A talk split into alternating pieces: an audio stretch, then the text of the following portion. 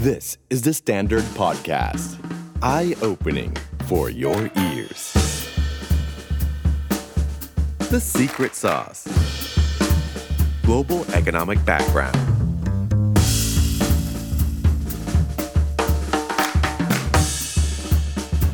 "เราอยู่ในยุคแห่งความไม่รู้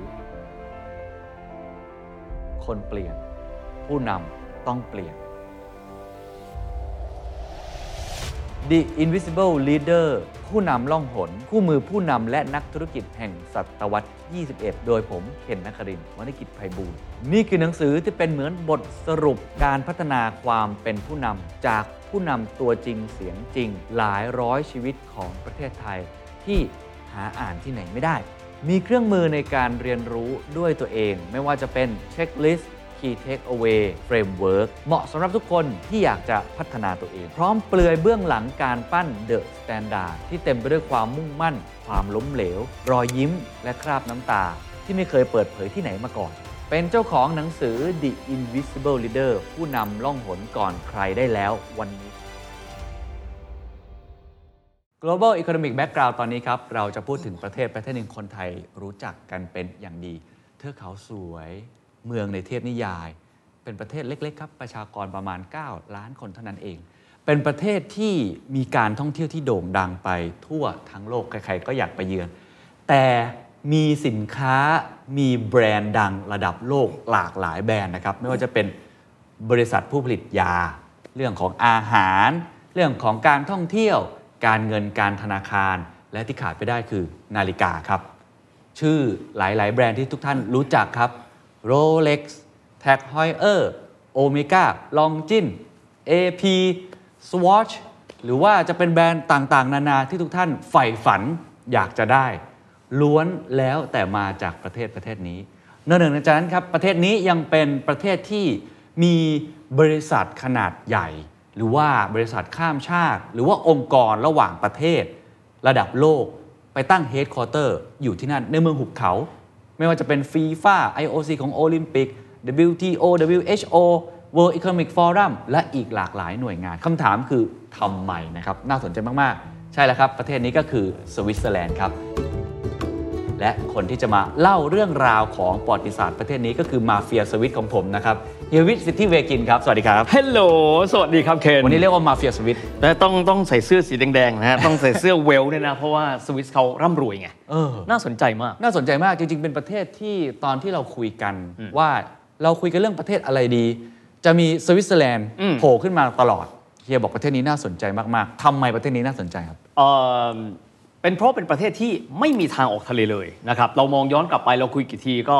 ประเทศที่มีสัญญาณุภาพเนาะประเทศที่มีอาณาจักรที่มีขนาดใหญ่ มีทรัพยากรธรรมชาติกลายเป็นประเทศที่เป็นมหาอำนาจครับ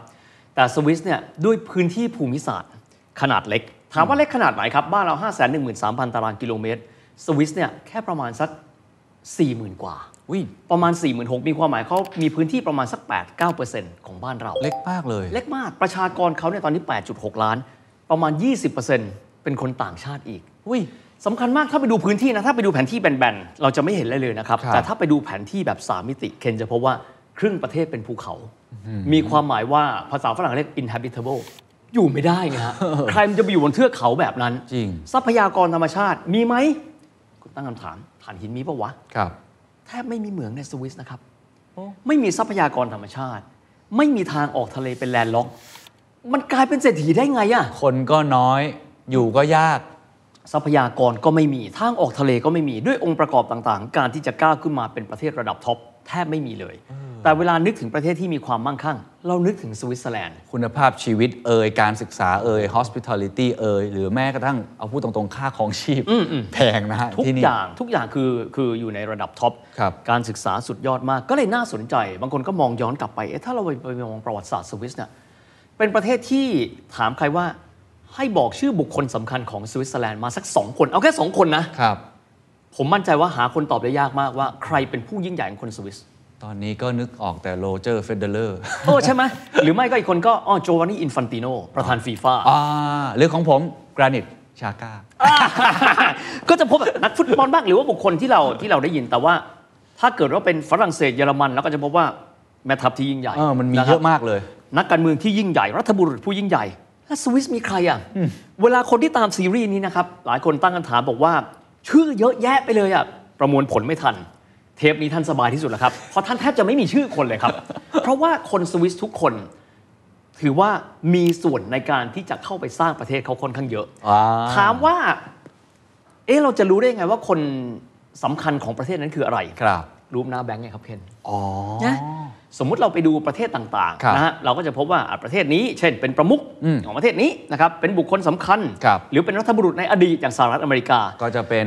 เบนจามินแฟรงคินอย่างนี้เป็นต้น จะเป็นแฟรงคลินแอบรอมลินคอน ครับ โทมัสเจฟเฟอร์สันอะไรต่างๆ เหล่านี้ สวิสอะครับ สวิสนี่มีธนบัตรต้องบอกกันว่าเงินฟรังก์สวิสสถาปนาขึ้นมาในปี 1852 เอาตรงนี้ก่อนช่วงปฏิวัติอุตสาหกรรม จากวันนั้นสู่วันนี้พิมพ์แบงค์มาแล้วทั้งหมดเนี่ย9เวอร์ชันเขาจะเปลี่ยนดีไซน์ไปเรื่อย ครับ อ่า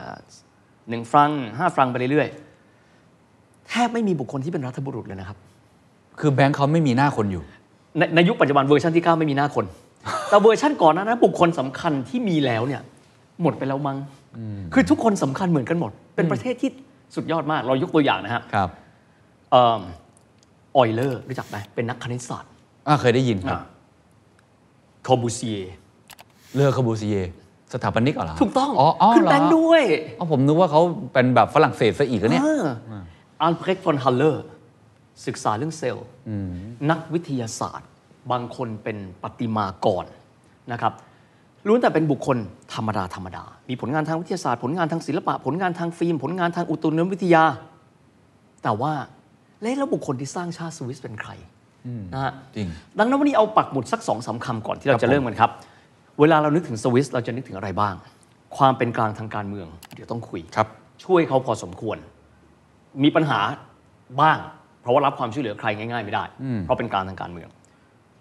การเก็บรักษาความลับทางการเงิน โอ้ ผมตะไว้ตรงนี้ก่อน เคนว่าดีหรือไม่ดี มองมุมหนึ่ง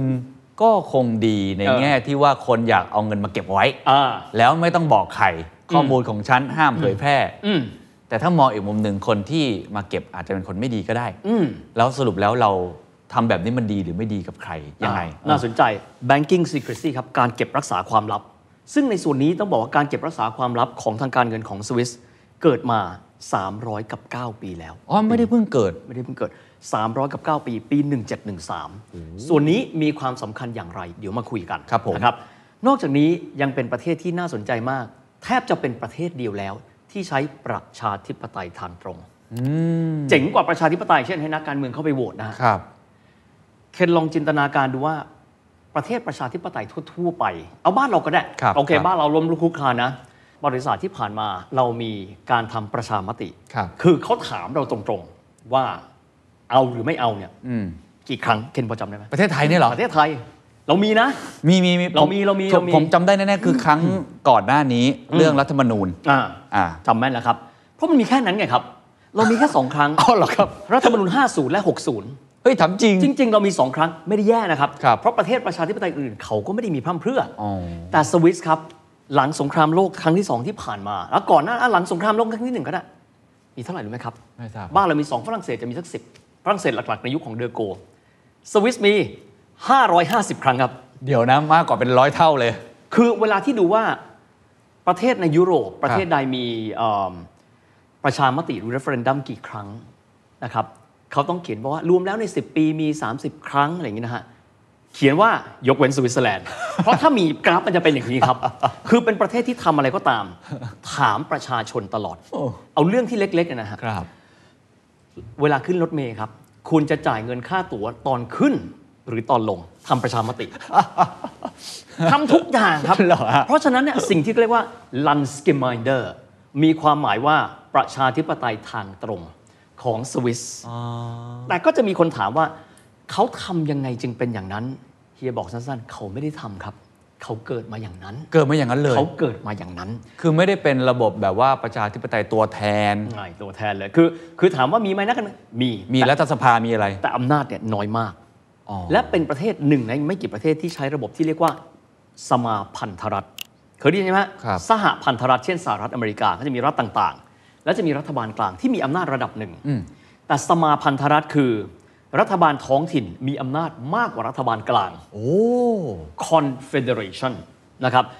เวลาที่เรากดอินเทอร์เน็ต เราจะเห็นชื่อนะฮะสมมติประเทศไทยเนี่ยนามสกุล th ถูกไหมฮะ ครับ อเมริกาเป็น US อังกฤ ครั ษ บ เป็น UK ชื่อของสวิตเซอร์แลนด์หลายท่านจะไม่รู้แล้วก็จะงง เอ๊ะ รหัสอินเทอร์เน็ตของมันรหัสอะไรอ่ะ เออเออเออ มันตลกมากแต่มันเกี่ยวข้องกับสมาพันธรัฐ มันไม่ใช่ S W ไม่ใช่ CH ครับ อ่าใช่ใช่ใช่ Confederation Helvetic สมาพันธรัฐสวิส อ๋อเหรอฮะผมเพิ่ง ครั ทราบนะ ภาษาเยอรมันเรียกว่าเซฮาจริงๆ เวลา ป็น ดูแบบจองตั๋วเครื่องบินจองอะไรอย่างเงี้ยบางที เซ ก็จะ ฮากองเฟเดราซิองเอลเวติกสมาพันธรัฐเฮลเวติกเขาเรียกตรงนี้ว่าเฮลเวติก Helvetic เดี๋ยวค่อยเล่าว่ามันเป็นยังไง ครับ แต่ว่าสมาพันธรัฐคือเขามีทั้งหมดเนี่ย26 พื้นที่ปกครอง พื้นที่ปกครองเขาเรียกว่าคันชน ภาษาฝรั่งเศสคือกองตรงแคนตันอ่ะบางคนดูมันเกี่ยวอะไรกับมณฑลกวางตุ้งมันไม่เกี่ยว แต่เขาเรียกมณฑลปกครองตัวเองว่าแคนตันหรือ เรียก คันชน เรียกแทนคำว่ามณฑล เรียกครับคำคำนั้นเลย ก็จะมีทั้งหมด 26 แคนตันด้วยกัน ครับ ซึ่ง 26 นี้มีอำนาจมาก และส่วนรัฐบาลกลางที่กรุงเบิร์นเขาไม่เรียกเบิร์นว่าเป็นเมืองหลวง เขาเรียกว่าเป็นที่ตั้งของสภาแห่งชาติ มีความหมายว่ารัฐบาลกลางมีอำนาจน้อยมาก แต่เดี๋ยวนี้ไปถอดรหัสกันแต่ละจุด ความเป็นกลาง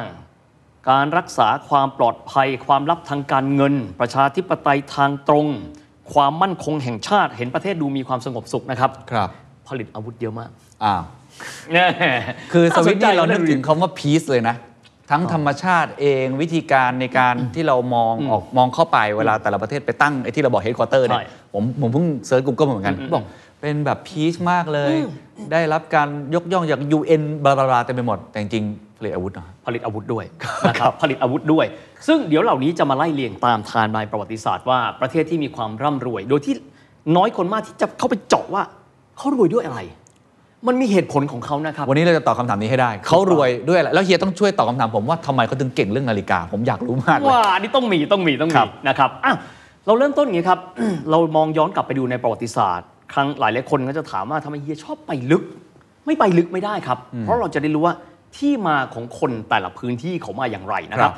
อันนี้ขอมองย้อนกลับไปครับ ยุโรปสมัยกลางครับ ยุโรปสมัยกลางถ้าดูประเทศใหญ่ๆเลยนะเบ่งกล้ามได้มีอะไรบ้าง มีฝรั่งเศสนะครับถัดไปเลยก็จะมีอังกฤษ อันนี้ก็อยู่อยู่นอกพื้นแผ่นดิน ครับ ยุโรปนะครับจากนั้นก็จะมีออสเตรียฮังการีที่เรียกว่าฮับสบ พื้นที่เยอรมันปัจจุบันเขาเรียกว่าจักรวรรดิโรมันอันศักดิ์สิทธิ์ ครับ นะจักรวรรดิโรมันอันศักดิ์สิทธิ์คืออะไร คือจะมีรัฐที่พูดภาษาเยอรมันเนี่ยแตกเป็นเมืองเป็นเมืองนะครับ จากนั้นก็มารวมกันไม่เป็นเอกภาพนะครับ รัฐเหล่านี้จะมีเจ้าเป็นกษัตริย์ เป็นราชาเนี่ยอยู่แทบทุกรัฐ ครับ นะครับ แล้วเขาก็เรียกกลุ่มคนเหล่านี้ว่าเป็น prince elector เวลาเขาจะรวมกันว่าใครจะเป็นจักรพรรดิของโรมันอันศักดิ์สิทธิ์ใช้โหวตเอา แต่น่าสนใจมากครับ มีพื้นที่อยู่หนึ่งพื้นที่ไม่มีใครเอาครับ ไม่มีเจ้ามีแต่ชาวบ้าน มีแต่ชาวนา พื้นที่ตรงนั้นก็คือพื้นที่ที่อยู่หลังเขา ก็คือพื้นที่ที่เป็นสวิตสวิตเซอร์แลนด์ในปัจจุบันหลาย ๆ พื้นที่ ไม่มีเจ้าครับ ไม่มีใครเอา เกิดมาเป็นชาวนาดื้อๆอย่างเงี้ยทำไร่ไถนาไถนาเลี้ยงวัวเลี้ยงควายทำกลจักรเล็ก ๆ น้อยๆอุปกรณ์เล็กๆทำไปเรื่อยๆเพราะไม่มีใครเอา โอ้ น่าสนใจมก เพราะว่าไปเพาะปลูกไงอยู่บนภูเขาภูเขามีเป็นหิน เราเห็นนะครับภูเขาท็อปโรนโอ้ยสวยจังเลย เพาะปลูกไม่ได้นะครับ ครับ เพราะฉะนั้นก็ไม่มีใครอยากไปอยู่ตรงนั้น เออ เพราะฉะนั้นบรรดารัฐเหล่านี้ก็ เอาไงวะ ก็อยู่ไปแบบนั้นแหละ เอารวมกันหน่อยแล้วกันวะ เอารวมกันมีอยู่สามเมือง ครับ เป็นสามเมืองที่คนไทยไม่ไปเที่ยวนะครับ อันได้แก่ยูรีชื่อเมืองยูรีนะครับ อุนเทอร์วาลเดน แล้วก็เมืองซื่อชไวส์ไม่ได้เกี่ยวข้องกับสวิสนะฮะสามเมืองเป็นเมืองเล็กๆครับ เป็นเมืองชนบทมาก ๆ ต่อมาก็จะมีเมืองข้างๆ กันลักษณะแบบเดียวกันเลยคือไม่มีเจ้า เพราะไม่มีใครอยากมาอยู่ ประเด็นก็คือว่าด้วยการที่พื้นที่เขาเนี่ยอยู่บริเวณเทือกเขาแอลป์สพื้นที่ที่อยู่ข้างๆ เป็นมหาอำนาจครับหันมามองแหมเราต้องการสร้างความเกรียงไกรบุกแม่งเลย ราชวงศ์ฮับสบูร์กครับ ส่งกองกำลังจะไปผนวกพื้นที่ ซึ่งเป็นคันทอนต่างๆเหล่าเนี่ยเข้าไปเป็นของตัวเอง ปรากฏ เฮ้ย มันไม่หมูนะเว้ย อ้าว แพ้กลับมา คนยุโรปก็ถาม มันไปทำอะไรเขาวะแพ้ชาวนาเหรอ ถูกต้องชาวนาพวกนี้เป็นไงอะชาวนาพวกนี้มันมากับหอกยาวๆเว้ย แล้วมันก็ลบแบบไม่มีกระบวนท่า เราไม่รู้เลยมันลบยังไง นี่คือสมัยปลายสมัยกลางนะฮะ อ่า ปรากฏพ่ายแพ้กลับมา ถัดมาครับ ก่อนยุคเรเนซองส์สมัยปลายปลายๆสมัยกลางละพระเจ้าชาร์ลส์แห่งแคว้นเบอร์กันดีฝรั่งเศส เอาบ้าง ไอรัฐเล็ก ๆ พวกเนี้ย เดี๋ยวจะสั่งสอนมัน เอ้า ไปบ้าง เจอเหมือนกันครับ เจอไอ้ทหารหอกยาวๆเนี่ยไอ้พวกนี้มันเป็นชาวนา มันชนะเราอะสร้างความเกรียงไกรเรื่องทราบไปถึงยุโรปครับ ยุโรปตอนนั้นเนี่ยเป็นยุโรปสมัยอ่าเริ่มต้นเรือนในสองศศตวรรษที่ 15 ตั้งคำถามพวกทหารพวกนี้มันเก่งมากเลยอะ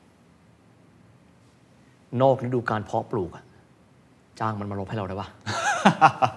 ดูดิ ไม่บุกแล้ว ไม่บุกแล้ว จ้างพวกมัน มารบ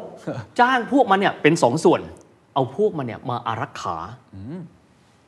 เจ้าซึ่งมีเอิ่มฐานะดี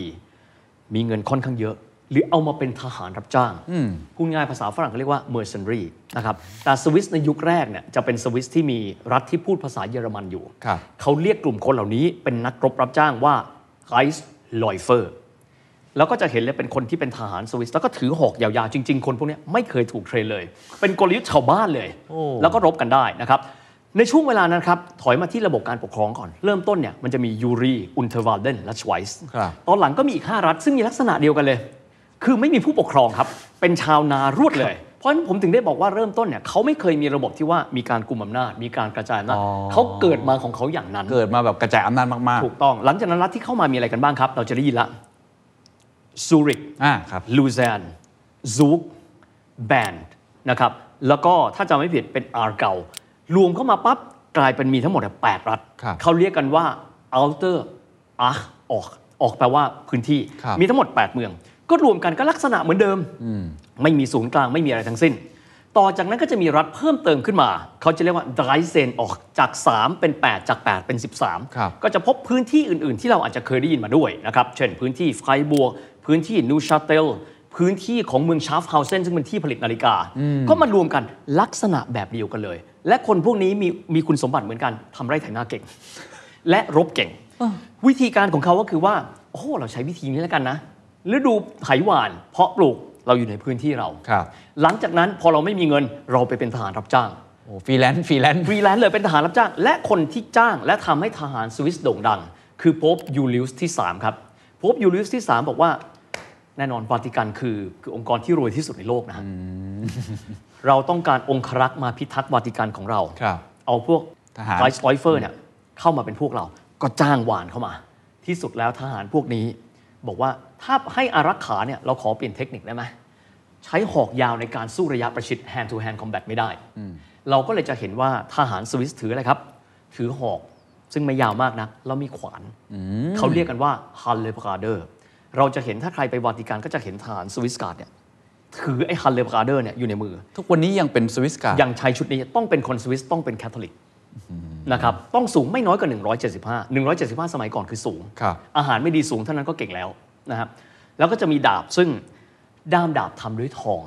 เป็นอาวุธประจำกาย 2 อย่างที่เป็นเอกลักษณ์ของทหารสวิสการ์ดนะครับทหารสวิสการ์ดก็อยู่ของเขาแบบนี้ ครับ แล้วก็ถามว่าเอกลักษณ์ของเขาคืออะไร บางคนบอกว่าเราคุยเรื่องเศรษฐกิจคุยเรื่องทหารทำไมสำคัญครับ เพราะว่าทหารสวิสนี้เนี่ยใครๆก็จ้างเขาไปทำ โอ้โห คำว่าใครๆก็จ้าง รบเก่งไม่ใช่เรื่องใหญ่นะครับ ความซื่อสัตย์ต่อเงินที่เขาได้รับ ความซื่อสัต มันม ย์ หา ต่อ ศาล เงิน มาก ที่เขาได้รับ เพราะอะไรครับ เคนลองคิดดูว่า สมมุติว่าติ้งต่างเขาเป็นทหารแคทอลิก ครับ เขาจำเป็นต้องไปปกป้องเจ้าซึ่งเป็นโปรเตสแตนต์ เออ รับไหม รับครับ เพราะสำหรับทหารสวิสคือ ใครจ่ายเงิน เขาจะต้องปกป้องคนคนนั้นถึงตาย โอ้โห นี่เรียกได้ว่าเป็นมือปืนรับจ้างชั้นดีเลย ใครใครก็จ้างเข้าไปเพราะอะไร สมมุติว่าเข้าไปปกป้องรัฐใดรัฐหนึ่ง บุคคลเหล่านี้ทหารรับจ้าง ไม่เคยมีความผูกพันทางจิตใจกับคนในพื้นที่ ครับ ไม่สนใจว่าคนนี้เป็นครอบครัวเขา คนนี้เขานับถือนิกายอะไร เราเชื่อในขั้วการเมืองแบบนี้คำว่ามืออาชีพมาจากตรงนี้นะครับ ไม่ว่าคุณจะเป็นใคร พื้นเพคุณเป็นยังไง เมื่อคุณไปรับใช้กองทัพใดก็ตาม คุณคือคนของกองทัพนั้น และมันถูกพิสูจน์มาหลายครั้งต่อหลายครั้ง ที่ทหารสวิสเข้าไปรบ และยอมตาย ไม่ว่าจะเป็นยังไงก็ตามเมื่อรับเงิน ประเด็นครับ รู้จักหนังสือชื่อ Il Principe ไหมครับ คนเขียนมีชื่อว่านิโคโลแมคคิอาเวลลี อ่าครับมาเกเวลลี่รู้จัก ทุกคนจะรู้จักว่าแมคคิอาเวลลีเขียนหนังสือเรื่องเจ้าสอนให้คนโกง ครับ หนึ่งในบทนั้นเขียนเอาไว้เรื่องของการบริหารจัดการสิ่งที่เรียกว่า c o n d o t t i e r e c o n d o t t i e r e ไม่ใช่ conductor ไม่ใช่นะฮะ c o n d o t t i e r e คือนายกองทหารรับจ้าง อ๋อ การบริหารจัดการนายกองผู้ที่เอิ่มดูแลนะครับทหารประมาณสัก 150 คนในหนึ่งกองร้อยของทหารสวิสเนี่ย เป็นสิ่งที่ไม่ง่ายครับ สมมุติว่ารัฐ A รบกับรัฐ B ครับ รัฐ B มีทหารรับจ้าง ปรากฏว่ารัฐ A เดินเข้ามาแล้วบอกบอกกับทหารรับจ้างว่า เราให้เงินคุณมากขึ้น เออจริง ทหารรับจ้างเปลี่ยนกองทันที ฮะ นี่คือการบริหารคอนดักเตียเร ฮะ รู้จักแต่เงินไม่รู้จักคน โอ้โห นี่คือนี่คือกองทหารสวิส ซึ่งแมคเคเวลลี่เขียนเอาไว้เลยนะครับว่าบรรดา mercenary ก็คือบรรดากองทหารรับจ้าง ต้องมีการบริหารอย่างพิเศษ เพราะพวกเขารู้จักแต่เงิน เขาไม่รู้จักคน ก็คือ เขาไม่สนอุดมการณ์ ก็คือเงินอยู่ที่ไหนเขาไปที่นั่น เขาไปที่นั่น เอ๊ะเดี๋ยวมองมุมหนึ่งสำหรับคนที่ว่าจ้างก็คงจะดี มันดีไหมล่ะ ก็ก็คงจะดีสำหรับเราสมมติ คำนวณได้ เออเรารู้ คำนวณได้ เราว่าเอาเงินเรียกว่าเอาเงินฟาดหน้าเอาเลย ได้เลย แต่มองอีกมุมหนึ่งเฮ้ยไม่มีอุดมการณ์หรือเปล่าเนี่ย มืออาชีพไง เออ อ่ะเอาสมมติติ้งต่างถ้า ครับ เป็นนักฟุตบอลนะ วันหนึ่งเตะให้กับทีม X วันหนึ่งย้ายมาบอกว่า เราอยากจอยทีมจ่าฝูงพรีเมียร์ลีกชื่ออาร์เซนอลอ่ะ ครับ ทิ้งของเดิมหมดเลย อ่า ไปเตะอาร์เซนอลก็มืออาชีพไง เออ ก็คำว่ามืออาชีพก็คืออาชีพในยุคเริ่มต้นทุนนิยมกันเลยครับ ครับ ก็เงินไง เพราะฉะนั้นทหารสวิสขึ้นชื่อมาก เรื่องที่บอกว่านี่คือธรรมชาติของคนสวิส แต่ขอมองย้อนกลับไปนิดนึงครับเคน ครับ ความแปลกประหลาดของมันครับ ไอ้รัฐเริ่มต้นเนี่ยที่เราได้ยินกันมานะครับไม่ว่าจะเป็นอูรีอุนเทอร์วาลเดนชไวส์ลูแซนแบนผู้ภาษาเยอรมันหมดเลย อืมเพราะชื่อมันดูเยอรมันมากเล ใช่ ย ตอนหลังโผล่มาครับ ไฟบวก ฝรั่งเศสนะฮะ ครับ นูชาเตล ฝรั่งเศส วอดวอดเนี่ยเมืองติดกับเจนีวา ครับ วอดเนี่ยตอนนี้เป็นเมืองเออของบริษัทที่ใหญ่ อาหารที่ใหญ่ที่สุดในโลกก็คือเนสเล่พูดภาษาฝรั่งเศส อ๋อเพราะว่าพรมแดนเขาติดกับหลายประเทศ ถามว่าเขาอยู่ตรงไหนเขาก็คืออยู่อยู่ตรงตรงพรมแดนของ 3 ประเทศอะเพราะฉะนั้นประเทศนี้เป็นการรวมกันระหว่างคนที่พูดภาษาเยอรมัน ครับ คนที่พูดภาษาฝรั่งเศส และมณฑลใต้สุดชื่อว่าทิชชิโน เป็นมณฑลที่พูดภาษาอิตาเลียน ยังมีกลุ่มที่พูดอีกหนึ่งภาษาคือโรมองส์ประเด็นคือรวมตัวกันแล้ว ที่เด่นคือไม่มีใครสนใจที่จะผนึกอำนาจรวมกันทั้งหมด แล้วเป็นประเทศเดียว ต่างคนต่างอยู่ ครับครับ คุณอยากพูดฝรั่งเศสก็เรื่องของคุณ คุณอยากพูดเยอรมันก็เรื่องของคุณ เออ แต่เราอยู่กันแบบหลวม เออแล้วรวมตัวไม่ต้องมีผู้นำคนหนึ่ง ๆมี แล้วฮะ รวมกัน แล้วแต่แต่ตอนนั้นยังไม่ได้เรียกว่าสวิสยัง ตอนนั้นยังไม่เรียกว่าสวิสครับ จนกระทั่งนะครับในปี 1648 ครับ ตอนนั้นทางด้านของจักรวรรดิโรมันอันศักดิ์สิทธิ์เนี่ยเริ่มต้นผ่อนคลายตัวลงละเริ่มต้นอ่อนแอมาเรื่อยๆ เพราะฉะนั้นในช่วงนั้นครับเขาเรียกว่า Peace of Westphalia มีการประชุมกันของบรรดารัฐต่างๆ ที่อยู่ในจักรวรรดิโรมันอันศักดิ์สิทธิ์ซึ่งตอนหลังก็กลายเป็นประเทศเยอรมันหันมาคุยกันชะตาชีวิตแต่ละคนเอาไง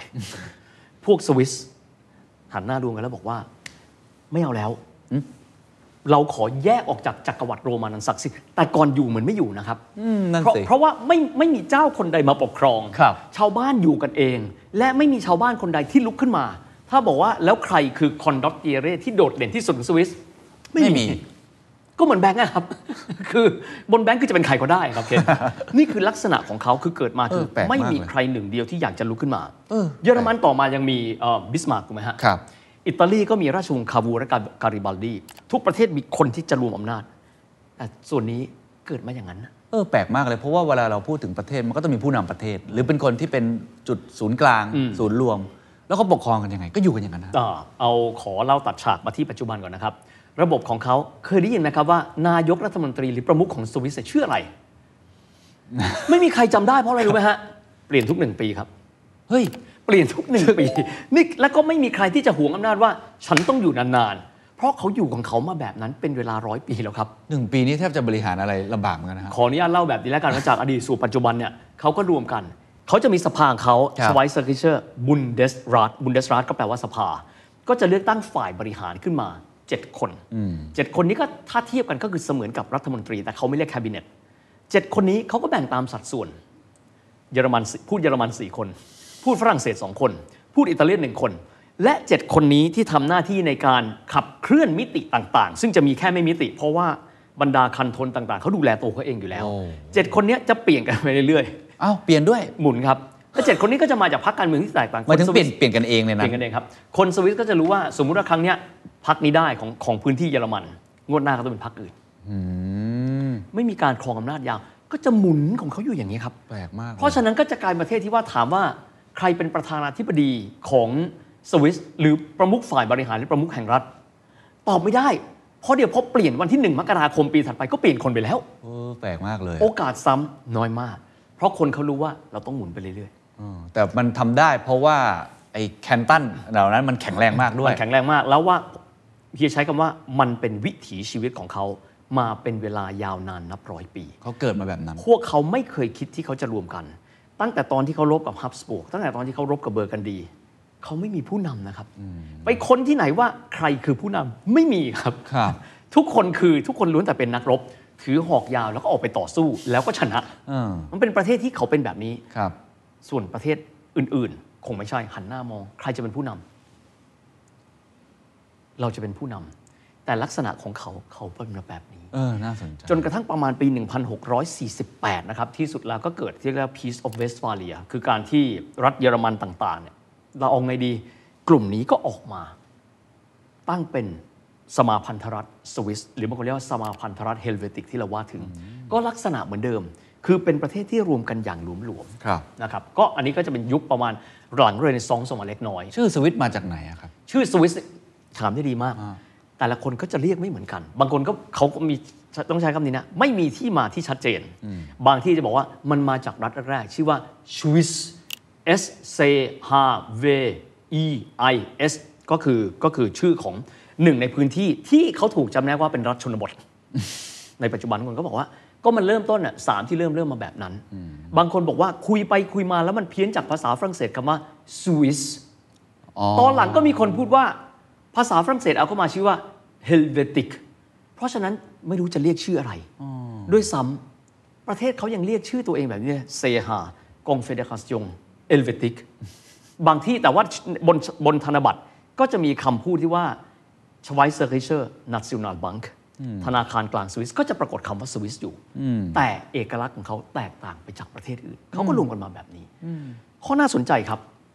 ในช่วงที่เขามีการแยกกันอยู่แบบนี้ ทหารที่ออกไปรบ ตายก็ตายไป ครับ ในยุคที่ถัดมาในยุคประมาณศตวรรษที่ 17-18 ครับ ตอนนั้นฝรั่งเศสเริ่มแข็งแกร่งมากนะครับ ต้องบอกว่าสวิสเองเนี่ยถือว่าได้หัวกะทิจากชาติอื่นมาบ้างนะครับ ถ้าเกิดว่าเคนสังเกตเคนจะพบว่าเรื่องปัญหาแคทอลิกโปรเตสแตนต์ในหลายประเทศเกิดปัญหาเยอะมาก เช่น อังกฤษรบกันแทบตายเลย ฝรั่งเศสเราเคยได้ยินเรื่องนี้ไหมไม่เคยครับ เพราะอะไรครับ พระเจ้าหลุยส์ครับ พระเจ้าหลุยส์ที่ 14 ใครก็ตามที่ไม่เป็นแคทอลิกกูฆ่ามึงหมดเลย นะฮะเพราะฉะนั้นกลุ่มคนกลุ่มหนึ่งครับ ซึ่งถือได้ว่าเป็นคนที่วางพื้นฐานเรื่องอุตสาหกรรมสวิสได้ดีมาก กลุ่มคนเหล่านั้นเนี่ยมีชื่อว่ากลุ่มอูเกอร์โน เป็นนักบวชที่เป็นโปรเตสแตนต์ที่ฝรั่งเศส ซึ่งเต็มไปด้วยภูมิปัญญาและวิทยาการ ย้ายออกมาจากฝรั่งเศส แล้วไปตั้งถิ่นฐานที่สวิส ก็เลยกลายเป็นว่าได้วิทยาการต่างๆ มากมาย ครับ จริง ๆ การออกมาของฮูเกอร์โนเนี่ยจากฝรั่งเศสเนี่ยค่อย ๆ มีมาเป็นระลอก และส่วนหนึ่งที่มีความน่าสนใจครับเคนก็คือในช่วงของยุคแถวแถวเรเนซองส์กลางๆปั๊บประมาณ 1,640 กว่า เคนลองคิดดูแล้วกันครับว่า 1,460 กว่า ก็คือช่วงใกล้ๆเรเนซองส์มหาวิทยาลัยแห่งแรก ๆ ของยุโรปอีกแห่งหนึ่งเกิดขึ้นมา มหาวิทยาลัยบาเซลครับ ถามว่าบาเซลทำอะไร จุดเด่นมหาวิทยาลัยต่างๆ เกิดมาต้องมีจุดเด่นใช่ไหมฮะถามว่าเฮ้ยเราเริ่มต้นของคนสวิสซึ่งเป็นคนที่อ่าขอโทษนะฮะเรียกว่าอยู่หลังเขาหรือแม้ ชาวนา บเขา แล้วเขาเริ่มต้นเขาศึกษาอะไร เอออ่ ะเรามองย้อนกลับไปนะ สมมุติเราบอกว่าออกซฟอร์ดเคมบริดจ์ ครับ ศึกษาอะไรครับ ปรัชญา อืม วิทยาศาสตร์ วิทยาการบาเซลศึกษาอะไรครับ เกษตรเหรอฮะ เคมี ฮะ การแพทย์เภสัชศาสตร์ ในเมื่อคนทั่วไปยังทำเกษตรอยู่เลย มีพืชเยอะฮะ อ๋อ เอ้ยเอ้ยเออเออจริงจริงจริง คิดดูดิครับลองคิดดูกันว่า เออ เริ่มต้นคิดว่าองค์ความรู้เนี่ยมีความสำคัญนะครับ จากองค์ความรู้ที่มีความสำคัญเหล่านี้นะครับระลอกต่อมาโปรเตสแตนต์จากหลากหลายพื้นที่เข้ามาที่พื้นที่นี้นะครับสวิตเซอร์แลนด์จะมีทั้งโปรเตสแตนต์และคาทอลิก เพราะฉะนั้นคือเราไม่แคร์ใครก็ตามที่เข้ามาแล้วเนี่ยมันอยู่ในแผ่นดินเรา และสามารถที่จะสร้างมูลค่าเพิ่มได้ คุณก็มาอยู่ด้วยกัน ก็เลยกลายเป็นการก่อตัวกันของภูมิปัญญาที่เข้ามาด้วย และสังคมสวิสก็ค่อยๆเริ่มต้นขึ้น การธนาคารครับ ก็จะค่อยๆ เริ่มต้นขึ้น คนสวิสก็เริ่มต้นรู้แล้วว่า ณ เวลานี้เนี่ยตัวเองเป็นศูนย์กลางที่ชาติต่างๆ ต้องผ่านไปผ่านมา การธนาคารก็ค่อยๆ เริ่มต้นขึ้น ในยุคเรเนซองส์ค่อยๆ เริ่มมา ต้องบอกแบบนี้นะครับว่า ในยุคก่อนเลยรัฐแคทอลิกหลายรัฐ เก็บดอกเบี้ยไม่ได้ เพราะผิดหลักการทางศาสนา ครับ ต่อมาพอเริ่มมีโปรเตสแตนต์เริ่มมีการชาร์จดอกเบี้ยได้ แต่ก่อนอุตสาหกรรมแบงก์จะเป็นของคนยิวที่อยู่ในยุโรป สวิตเซอร์แลนด์ครับ รวมทุกเผ่าพันธุ์ทำได้ไหม ได้ อุตสาหกรรมธนาคารสวิสค่อยๆเกิดขึ้น เพราะว่าไม่ได้มีเงื่อนไขข้อจำกัดอะไรเยอะ เงื่อนไข ทุกอย่างก็ต่างคนต่างอยู่ ครับ มีระบบธนาคารก็เก็บก็ได้ก็คุณรัฐนี้นะ คุณไม่ใช่แคทอลิกอ่ะตอนนั้นเริ่มต้นผ่อนปลนแล้ว ก็จะเริ่มต้นมีโปรเตสแตนต์เพราะฉะนั้นมีวิวัฒนาการ สังเกตไหมครับว่า วิทยาศาสตร์ค่อยๆเริ่มต้นขึ้น การธนาคารค่อยๆเริ่มต้นขึ้น อิสรภาพของสวิสเริ่มต้นค่อยๆเริ่มต้นมากขึ้น เพราะฉะนั้นทุกสิ่งอย่างเหมือนกับเป็นการวางพื้นฐานละนะครับ จริง ๆ แล้วสวิสเองก็จะถูกกระทบอยู่หลักๆ อยู่พอสมควรครับในยุคของสงครามนโปเลียน ครับ นะครับซึ่งสงครามนโปเลียนก็ทำให้ตัวสวิสเองเนี่ยอ่าถูกผลกระทบจากการที่เขาลุกเข้ามาทำให้ตัวของการเมืองของสวิสเองจำเป็นต้องมีการปรับเปลี่ยนในเรื่องความเป็นกลางนะครับทางด้านของการเมือง แต่ขอย้อนกลับไปนิดนึงครับในเรื่องการธนาคารของสวิสสวิสเดินหน้ามาเรื่อยๆในปี 1713 คือ 300กับ9ปีที่แล้ว ครับ คนสวิสเริ่มต้นรู้แล้วว่าตัวเองมีลักษณะพิเศษอย่างหนึ่ง คือตัวเองสามารถพูดได้ทุกภาษา อ๋อ ใช่ไหมฝรั่งเศส เยอรมัน อิตาเลียน โรมองส์โรมองเป็นภาษาที่แตกมาจากละติน แต่ว่าไม่ได้เหมือนอิตาเลียน ไม่ได้เหมือนละตินซะทีเดียว พูดสี่ภาษา ใครๆก็เดินทางเข้ามาบ้านเรา เราเหมือนเป็นชุมทางนะครับอาจจะเดินทางไม่สะดวกซึ่งเดี๋ยวจะเล่าต่อไป ผมไม่รู้ว่าใครเป็นต้นคิดนะ แต่ในการประชุมที่เจนีวาของรัฐต่างๆ เจนีวาเป็นรัฐที่อยู่ใต้สุดตะวันตกสุดของสวิส มีนวัตกรรมใหม่ของชาวสวิสขึ้นมา นั่นคือการที่เชื่อว่าใครก็ตามที่เอาเงินมาเก็บเอาไว้ที่สวิส เราจะต้องเก็บความลับของเขาเอาไว้อย่างที่สุด banking secrecy สนธิสัญญานั้นก็คือการตกลงกันของบรรดารัฐสวิสในการที่จะเก็บความลับของการเงินของลูกค้าทุกๆ คนมากที่สุดนี้เนี่ยสวิสชอบครับ แต่ว่ารัฐต่างๆ ที่มองว่าบรรดาพวก count countess duke duchess prince เอ้านี่เขามีเงินเยอะเท่าไหร่อะเขาไม่มีเราจะไม่มีทางรู้นะว่าเขามีเงินเยอะเท่าไหร่ เพราะเขาเอาเงินออกจากประเทศเขาออกจากอาณาจักรของเรา ซึ่งเป็นเงินภาษีของเรา แล้วไปยัดไว้ที่ธนาคารที่สวิสดีไหมครับหลายประเทศหันมามอง ไม่ชอบเลยนะ ไม่ชอบเลยนะ แต่เจ้าชอบไหม ชอบครับ เจ้าสวิสเจ้าจากทั่วยุโรปเลย ชอบอยู่แล้วฮะ ชอบ จะได้ไม่ต้องมีใครมารู้ความลับเรา ไม่มีใครรู้และเก็บเอาไว้อย่างที่สุด ตอนนั้นแสดงว่าในยุโรปเองยังไม่ได้มี ผมใช้คำว่านวัตกรรมแล้วกันแบบนี้ถูกไหมฮะ ในการ ยังไม่ เก็บ มีต้องใช้คำว่าแอดวานที่สุดของยุโรปธนาคาร ที่ไหนครับเรเนซองส์ฟลอเรนซ์เวนิสเวนิสตอนนั้นเนี่ยเป็นฐานที่มั่นของยิวฐานที่มั่นของยิวในยุโรปเนี่ยมีอยู่สองแห่งด้วยกัน ก็คือมีที่แฟรงก์เฟิร์ต ครับ ซึ่งเป็นจุดกำเนิดนะครับคงจะจำกันได้ของตระกูลโรดชัยแล้วก็อีกจุดหนึ่งก็คือเวนิส ซึ่งถือกำเนิดมาก่อนนะครับซึ่งมหาเศรษฐีเยอรมันคือยาขอบฟุกเกอร์ไปฝึกงานที่นั่นก่อนสองจุดนี้จะมีคนยิวเยอะเพราะสมัยก่อนยิวเท่านั้นที่เก็บดอกเบี้ยได้ ในยุคนั้นหลังจากนั้นก็แตกตัวออกมาแบงกิ้งที่สวิตเซอร์แลนด์ก็เลยเกิดขึ้นมา แต่ว่าสองแห่งนี้มีการเก็บเป็นความลับเหมือนกันไหมฮะ สวิสนี่ชูธงเลย นี่คือเอกลักษณ์ใหม่ของเรา โอ้ รู้จักเพนพอยต์ของคนร วย คนรวยก็มีเพนพอยต์ฟังแล้วมันรู้สึกว่าบางคนบอกว่าดีนะ แต่ก่อนตอนเด็กๆเคยได้ยินบอกว่าคนที่ฝากเงินที่สวิตเซอร์แลนด์เนี่ยต้องจ่ายเงินค่าฝากให้ด้วยถูกต้องครับ เพราะว่าเขาจะเก็บความลับของคุณ ขอมองย้อนกลับไป สมัยที่เขาเป็นทหารรับจ้าง รับเงินมาแล้วคำว่าสู้ตายบ้านเราพูดบ่อยนะ สู้ตายแต่เราไม่เคยตาย เพราะเรารักษาตัวรอดเป็นยอดดี แต่สวิสตายทีตายเป็นหมู่นะครับ และการรักษาความลับเหมือนกัน ไม่ว่าใครจะมาทำอะไร เราจะไม่มีทางรู้ว่า คนนั้นเก็บเงินไว้ที่ธนาคารสวิสเท่าไหร่ ซื่อสัตย์ต่อเงิน จากวันนั้นส่วนนี้ซื่อสัตย์ต่อเงินและลูกค้าอย่างถึงที่สุด แต่ประเด็นเดี๋ยวจะเล่าต่อไป ครับ แล้วถ้าเกิดว่าคนที่ไปฝากเงินแล้วมันตายลูกเงินไปอยู่ที่ไหนอะถ้าไม่ได้มีการเขียนเอาไว้อย่างชัดเจน เดี๋ยวเล่าให้ฟังต่อนะครับ แปะไว้ก่อน แต่ว่าอย่างน้อยๆ ตอนนั้นก็เรียกได้ว่าเป็นการสร้างจุดขายใหม่ เป็นจุดขายใหม่ แล้ว เลยครับ เวิร์กเวิร์กเลยใช่ไหมฮะ หลายครั้งเราจะพูดว่าประวัติศาสตร์เศรษฐกิจเขาทำเครื่องจักรไอ้น้ำเขาทำเครื่องจักรไฮโดรลิกเขาทำเคมีที่สุดอุตสาหกรรมที่ใหญ่ที่สุดอย่างหนึ่งในโลกคืออุตสาหกรรมการเงินนะครับ จริงครับ คุณมีทุกอย่างนะแต่คุณหาเงินสภาพคล่องเข้ามาในประเทศไม่ได้ คุณก็รวยไม่ได้ เพราะฉะนั้นสวิสไม่ต้องมีอะไรเยอะ แต่คุณเก็บเงินของคนทั่วโลกได้เยอะที่สุดของยุโรปได้เยอะที่สุด คุณรวยไหมล่ะ อืม และจากนั้นเริ่มต้นเป็นเทรดเดอร์ เอาไปลงทุนนะครับ การที่ให้เงินฟันดิ้งสงครามครั้งต่างๆ สวิสก็เป็นผู้ปล่อยเงินกู้กับสงครามครั้งต่างๆ สุดยอดจากทหารรับจ้างนะครับทหารทำไปทุกอย่าง ทหารสวิส ครับ ย้ายกลับมา เพราะฉะนั้นเนี่ยสวิสเริ่มต้นปรับตัวแล้วนะครับ จะเห็นว่ามีหลากหลายอุตสาหกรรม ความรู้เริ่มต้นมี พวกอูเกโนมาจากฝรั่งเศส ย้ายมาอีกเพิ่มเติมขึ้น ลองคิดดูว่าการกลายเป็นศูนย์กลางของภูมิปัญญาของยุโรปที่มากขึ้นไปเรื่อย แล้วยิ่งมีเงินทุนหมุนเวียน ทีนี้ ยิ่งต่อยอดได้เยอะ ๆ โลกเปลี่ยนไปเรื่อยๆ ครับ อีกหนึ่งจุดที่พลิกผันไปครับ ประมาณปี 1840 กว่านะครับในตอนนั้นเนี่ยเป็นช่วงที่นโปเลียนเนี่ยสิ้นอำนาจไปแล้ว ยุโรปก็มาคุยกันนะครับ แล้วก็คุยกันที่ปารีสบอกว่า นับแต่นี้เนี่ยหลังจากนโปเลียน การแบ่งพื้นที่ประเทศต่างๆ ตอนนั้นรัฐชาติเกิดมาค่อนข้างเยอะ สวิสตอนนี้คุณเป็นรัฐของคุณ ซึ่งตอนหลังก็จะมีเอ่อมณฑลต่างๆ เข้ามารวมจนกระทั่งครบ 26 เป็นที่เรียบร้อยแล้ว สวิสในแง่ของการเมืองจะเป็นยังไง ประกาศนโยบายใหม่ ปี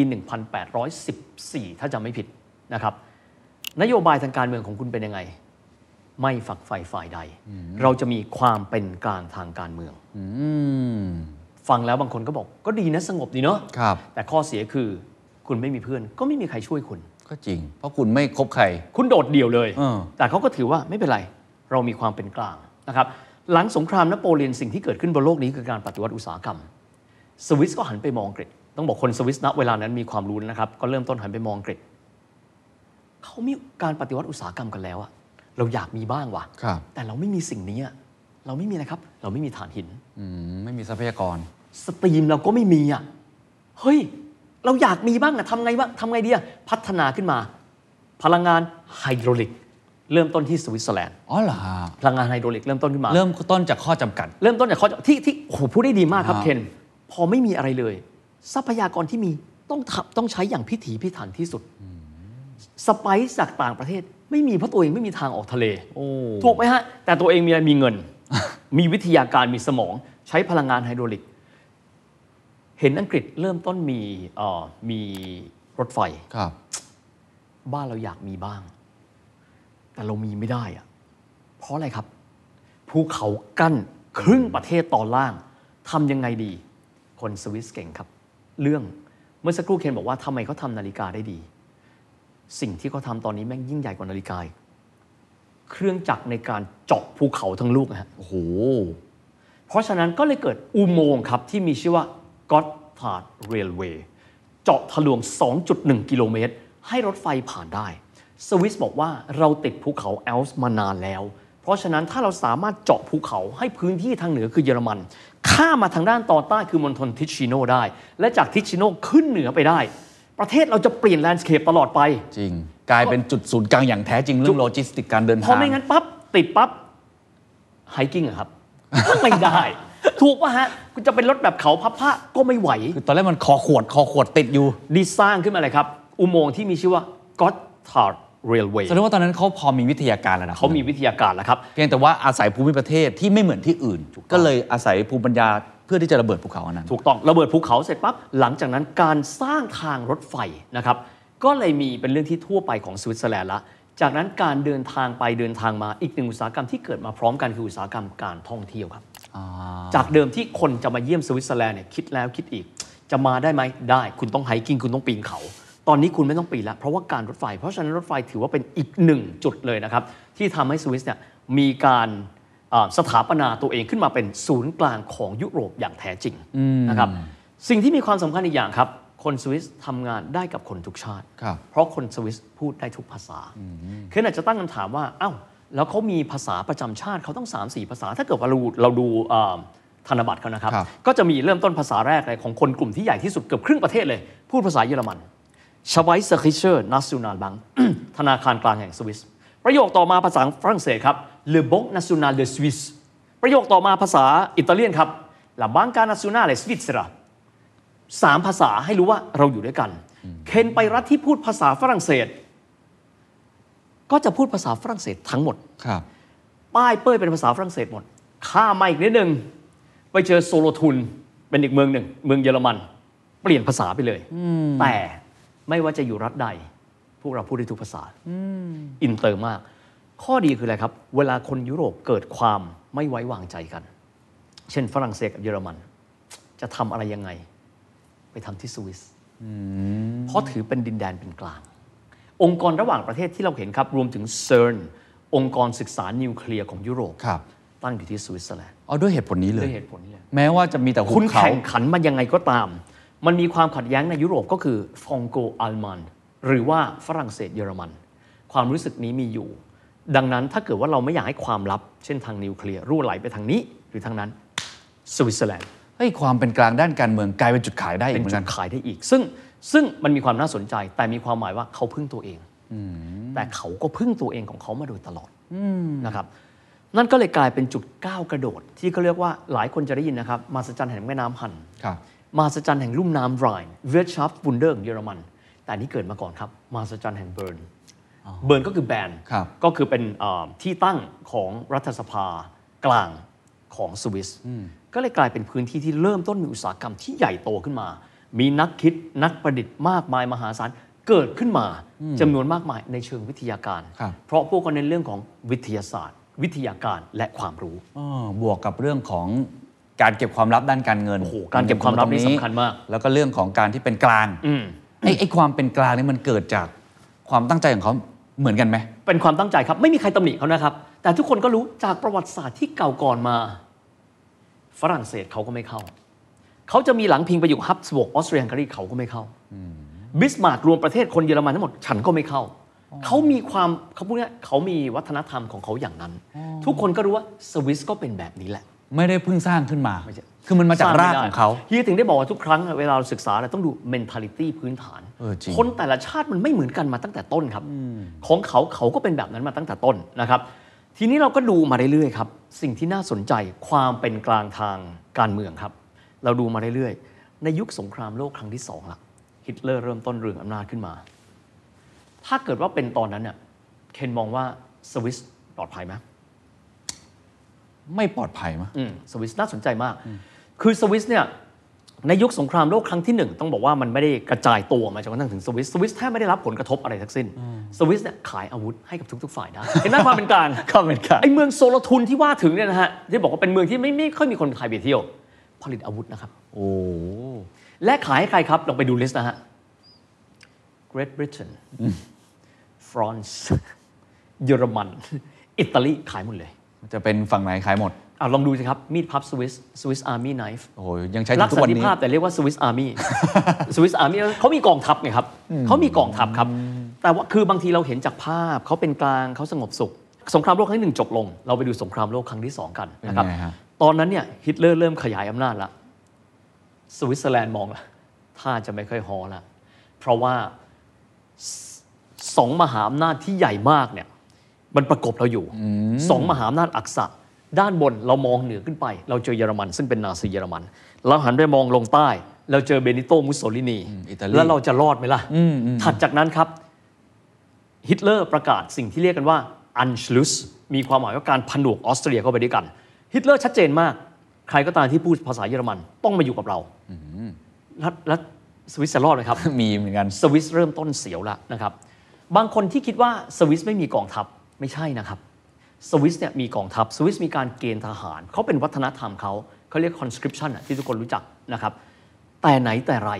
แต่ว่าการเกณฑ์ทหารเขาไม่ได้ระยะยาวนะครับในปัจจุบันนี้ 6 เดือน ยุคก่อนเขาก็มีนะครับแล้วก็อาวุธของเขาเนี่ยเก็บเอาไว้ที่บ้าน เมื่อถึงเวลาปั๊บก็จะมีกองทหารอาชีพ ถึงเวลาสมมติว่าจะมีการเรียกระดมพล ทุกคนมาทุกคนก็จะเอาปืนอาวุธสงครามเนี่ยออกมาจากบ้าน แล้วก็มารวมกันในการรบ ก็เหมือนกับยุคก่อนเห็นไหมคือมันยังเป็นเรื่องเดิมอยู่ ครับ ทุกวันนี้ นะครับ ก็ยังเกณฑ์อาหารกันอยู่ ทุกวันนี้เกณฑ์ทหารกันอยู่ เดี๋ยวเราจะเล่ารายละเอียดต่อไป ครับ ยังเกณฑ์ทหารกันอยู่ก็ครึ่งปีทำประชามตินะครับ เล่า snapshot นี้ยังทำประชามติในปี 2013 ว่าจะเอาหรือไม่เอาการเกณฑ์ทหาร ยังคงยืนยันด้วยคะแนนเสียง 75%ว่าขอให้มีการเกณฑ์ทหารต่อ อู้ นะครับก็ก็เป็นวัฒนธรรมของเขาเป็น ครับ ชาติที่เข้มแข็ง ร่ำรวยแต่ต้องเข้มแข็ง มองในจุดนั้นกลับมา ฮิตเลอร์อืม สวิสมองหน้าละ เดี๋ยวมันเอาเราแน่ มันอันชลุสอันชลุสแปลว่าผนวกคืออันเน็กซ์คือรวมเนี่ย อ่า พวกเราพูดภาษาเยอรมันแถมฮิตเลอร์พูดแบบนี้ เป็นคำพูดที่น่ากลัวมาก สวิสเปรียบเสมือน สิวบนใบหน้าของยุโรป นี่คือคำพูดใครฮะ ฮิตเลอ ร์ครับ ดีดมันออกไป ชัดเจนมากฮิตเลอร์เตรียมตัวนะครับ สิ สิ ว วบนใบหน้าของยุโรป ประกาศประกาศเรียบร้อยแล้วว่าจะมีแผนการในการบุกเข้ายึดสวิส เพราะฉะนั้นสวิสในเวลานั้นเริ่มต้นรู้แล้วว่า อยู่ไม่ได้แน่นอน ขอมาดูมิติการเงินกับมิติทางการทหาร มิติการเงินกันก่อน ครับ เคนคิดว่าถ้าเกิดว่าสวิสมีเรื่องของ banking secrecy คือการเก็บรักษาความลับทางการเงิน และในปี 1934 มีกฎหมายออกมาอีกชุดหนึงนะฮะ การเปิดเผยความลับทางการเงิน เป็นความผิดทางอาญา อาญาเลย อาญา มีความหมายว่าหนักข้อขึ้นไปกว่าเดิม ใครๆ เอาเงินไปฝากไหม มิดคนรวยเลยนะสวิตเซอร์แล นด์ อ่านะฮะ เพราะฉะนั้นครับ ถามว่าคนที่รวยในยุโรปยุคนั้นก็คือคนยิวไงครับ อ่า ก็เอาเงินไปฝากแบงก์สวิสเยอะมากๆ มหาศาลไม่ใช่เรื่องแปลกเลยนะครับ สวิสอันในด้านความรวยอย่างหนึ่ง เอาแล้วไง เยอรมันก็เริ่มต้นมองแล้ว เงินคนยิวอยู่ในนั้น สวิสทำยังไงครับ ครับ ถ้าเราตีความง่ายๆ อ๋อ สงสัยเนี่ยเอิ่มเขาเป็นกลางเนาะ ฮิตเลอร์คงไม่ทำอะไร ไม่ใช่ ฮิตเลอร์ไม่แคร์อยู่แล้ว ฮิตเลอร์ก็มอง เดี๋ยวเงินก้อนนี้คงจะเป็นของเขา อืม ความเป็นมืออาชีพของสวิสครับ ครับ เริ่มต้นจาก UBS Union Bank of Switzerland อืม เก็บเงินทั้งหมด เอาไปไว้ในเซฟ ในกองพันทหารทุก ๆกอง ถ้านาซีบุกมาเงินของคนยิวเซฟแน่นอน ดูความเป็นมืออาชีพเขาดิ เก็บไว้กับกองพันทหาร ทุกธนาคารเก็บเงินเรียบร้อยปั๊บฟรีซเอาไว้ คนยิวไม่ต้องห่วง เงินของพวกคุณเว้นถ้าเกิดคุณรอดนะ อ่า ถ้าคุณรอดเงินพวกนี้เป็นของคุณ แต่ถ้าคุณไม่รอดนี่อีกเรื่องนะ ครับ เก็บเอาไว้เรียบร้อย Union Bank of Switzerland ธนาคารสวิสดัง ๆ ที่มีอยู่ ทุกธนาคารทำแบบนี้หมด นี่คือลูกค้าเรา เราเก็บเอาไว้อย่างดีที่สุด ถึงแม้ว่าตอนนี้คนยิวจะค่อยๆถูกไล่ฆ่าโดยชาวโดยนาซีเยอรมันแล้วก็ตามแต่ฮิตเลอร์หันมามอง เอายังไงดีกับประเทศเล็ก ๆ นี้ วางแผนปฏิบัติการละชื่อว่าปฏิบัติการทานเนนเบลทานเนนเบลแปลว่าต้นสน ต้นสน ไม่ใช่ต้นสนสันติธานนะอันนี้ อันนี้อุนเตอร์เนเมนส์ทานเนนบาคือ ชื่อการทหารจะมีอุนเตอร์เนเมนส์แปลว่าปฏิบัติการ ครับ เตรียมการในการบุกสวิตเซอร์แลนด์ วางแผนไว้เรียบร้อยแล้วจะบุกยังไง แต่พอดีว่าโชคดีมาก ฝรั่งเศสเนี่ยพ่ายแพ้กับเยอรมันก่อน ครับ ฮิตเลอร์เลยบอกว่าทางนั้นไม่จำเป็น เพราะว่าถ้าเกิดฝรั่งเศสแพ้แล้วโอกาสที่สวิสจะไปรวมตัวกับฝรั่งเศสเพื่อรบกับเราเนี่ยมันไม่มี เพราะตอนนั้นฮิตเลอร์เองก็มีความวิตกว่าเสือซ่อนเล็บแน่นอนนะครับเพราะฉะนั้นสวิสสามารถดำรงความเป็นกลางได้อยู่ระยะหนึ่ง ในปี 1940 ฮิตเลอร์คิดว่าจะดีบสิวเม็ดเนี้ยออกไปไหมนะฮิตเลอร์คิดอยู่ ที่สุดแล้วฮิตเลอร์ตัดสินใจที่จะไม่บุก มีคนถามว่าแล้วด้วยเหตุไฉนก็มีความเชื่อในหลายประการนะครับ บางคนเชื่อว่าสวิสเล็กเกินกว่าที่จะมาทำอะไรเยอรมัน อีกฝ่ายหนึงบอกว่า เพราะว่าสวิสมีประโยชน์ครับ คนยิวฝากเงินให้กับธนาคารสวิสได้ เราก็ฝากเงินให้กับสวิสได้ อ่า ถ้าเราแพ้สงคราม เรายังมาเอาเงินจากเขา แล้วไปกู้ประเทศเราต่อไปได้ถูกไหมฮะ เฮ้ย กลายเป็น เป็น เป็นเป็นประโยชน์สองเด้งเหมือนกันนะกอง เป็นกลางเนี่ย ทองคำที่นาซีได้มาจากคนยิวในเยอรมันหรือประเทศต่างๆ ถูกส่งไปฝากเอาไว้ที่สวิส ฮะ เอาไปฝากจริง ๆ ด้วย เอาไปฝากไว้ในสวิส ฝากไว้ในหลายจุดนะครับ สวิสรับไหมครับ รับครับ ไม่ได้ นี่ดูสิครับ คือคือทำไมเขาต้องบอกแบบนี้มืออาชีพครับ ก็ในเมื่อผมเป็นแบงเกอร์มีคนเอาเงินมาฝากผม ผม ครับ ก็บริหารตามปกติ แม้ว่าจะเป็นฝั่งนาซี ผม ก็ ไม่ ตา รู้ ม และมีหลายจุด เช่น ฝากธนาคาร หย่อนเอาไปทิ้งไว้ในทะเลสาบทุกจุด อะไรที่ทำได้ทำหม อะ ด ไรที่ทำได้ก็คือเก็บไว้ แต่อะไรก็ตามที่อยู่ในสวิส คุณสามารถเรียกกลับไปได้ทุกเมื่ออเพราะเราเป็นมืออาชีพ ตอนนั้นถามว่าสวิสหนาวไหมสวิสหนาวนะครับ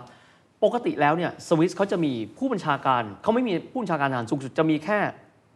คนที่บริหารกองทัพสูงที่สุด เขาไม่มีผู้บัญชาการทหารสูงสุดนะฮะ เขาเรียกว่านายพลสามดาว ในายพลสามดาวเทียบเท่ากับพลโทบ้านเรา เขาไม่มีพลเอก เขาไม่มีจอมพลสี่ดาว ไม่มีจอมพลห้าดาว เป็นประเทศที่ไม่มีพลเอก มันเป็นประเทศที่ไม่มีพลเอก แต่เวลาที่จะเกิดว่าภัยคุกคามปั๊บเขาจะเลื่อนคนหนึ่งคนที่เป็นพลโทเนี่ยในพล 3 ดาวคือ Three Star General ขึ้นเป็นมาเป็นในพล 4 ดาวคือพลเอกนะครับและเรียกระดมพลได้ ตอนนั้นนายพลที่ถูกเลือกขึ้นมาจาก 3 ดาวเป็น 4 ดาวมีชื่อว่านายพลองรีอีซอง ขึ้นมาก็เป็นสวิสฝรั่งเศส เรียกระดมพลเท่าไหร่รู้ไหมครับ สวิสในเวลานั้นมีประชากรประมาณ 6 ล้าน ครับ ระดมพลทั้งหมด 860,000 คน พูดง่ายๆ กว่า 10%ของประเทศประมาณ 14%ของประเทศ มาล้อมทั่ว ทหารของกองทัพสวิสสวิสเป็นประเทศที่แปลกนิดหนึ่ง มีแค่ 2 เหล่าทัพ สวิสไม่มีทัพเรืออ อ เพราะเขาไม่มี ไม่มี ทางออกทะเล แล้วก็ เพราะฉะนั้น ไม่มีไปเลย ไม่มีไป ไม่สุด เล เลย ย เขาก็อาจจะมีชายฝั่งคอยดูทะเลสาบเขา ครับ นะฮะก็จะมีกองทัพบกกับกองทัพอากาศ ก็เรียกระดมพลทั้งหมดเลย 8 6 0 0 0 0นาย คือเป็นผลัดนะไม่ใช่ครั้งเดียว แต่ลองคิดดูแล้วกันว่า red alert ที่สุด ป้องกันว่าถ้าฝ่ายอักษะบุกเข้ามาทั้งทางบกและทางอากาศต้องป้องกันเอาไว้ดีที่สุด แต่จากนั้นพอฮิตเลอร์ครับ เริ่มต้นเอาทองไปฝากเอาไว้ เก็บเอาไว้ทหารสวิสก็เริ่มต้นคลายตัวแต่ แม้กระทั่งสงบยังไงก็ตาม ระดมพลตรึงกำลังเอาไว้จนกระทั่งสิ้นสุดสงครามโลกเพราะเขาไม่รู้ว่าจะเกิดอะไรขึ้นนะครับ เพ เพราะฉะนั้นนี่ก็คือสวิสความเป็นกลางของเขา สุดท้ายก็ไม่ได้โดนบุก ไม่ได้มีการเสียเลือดเสียเนื้ออะไรในสงครามโลกครั้งที่สอง ไม่โดน มาก ครับ แต่ว่าสิ่งที่น่าสนใจมากครับเคน ครับ จบสงครามปั๊บ คนที่เอาเงินไปฝากเอาไว้ สมมุติเป็นยิว ครอบครัวตาย ใครเป็นเจ้าของครับ อืมนั่นสิ เขาเรียกบัญชีพวกนี้ก็เขาเรียกว่า orphans account อ๋อกำพร้า คือบัญชี ย่างนี้เหร กำพร้าไม่มีพ่อไม่มีแม่ละตกเป็นของ รัฐบาลเหรอฮะ ตกเป็นของสวิสผมอยู่ในนั้นนะไม่มีใครดีแคลร์ตัวได้อะยิวทองคำนาซี ก็ตกเป็นของ สมมุติคนแปะโป้งมีชื่อว่าแฮร์มันเกอริง ฮะ เอาแฮร์มันเข้ามาแปะโป้งดิ ก็มันตายไปแล้วอะเอามา ก็มันตายไปแล้วอะงั้นก็ไม่ใช่ของคุณ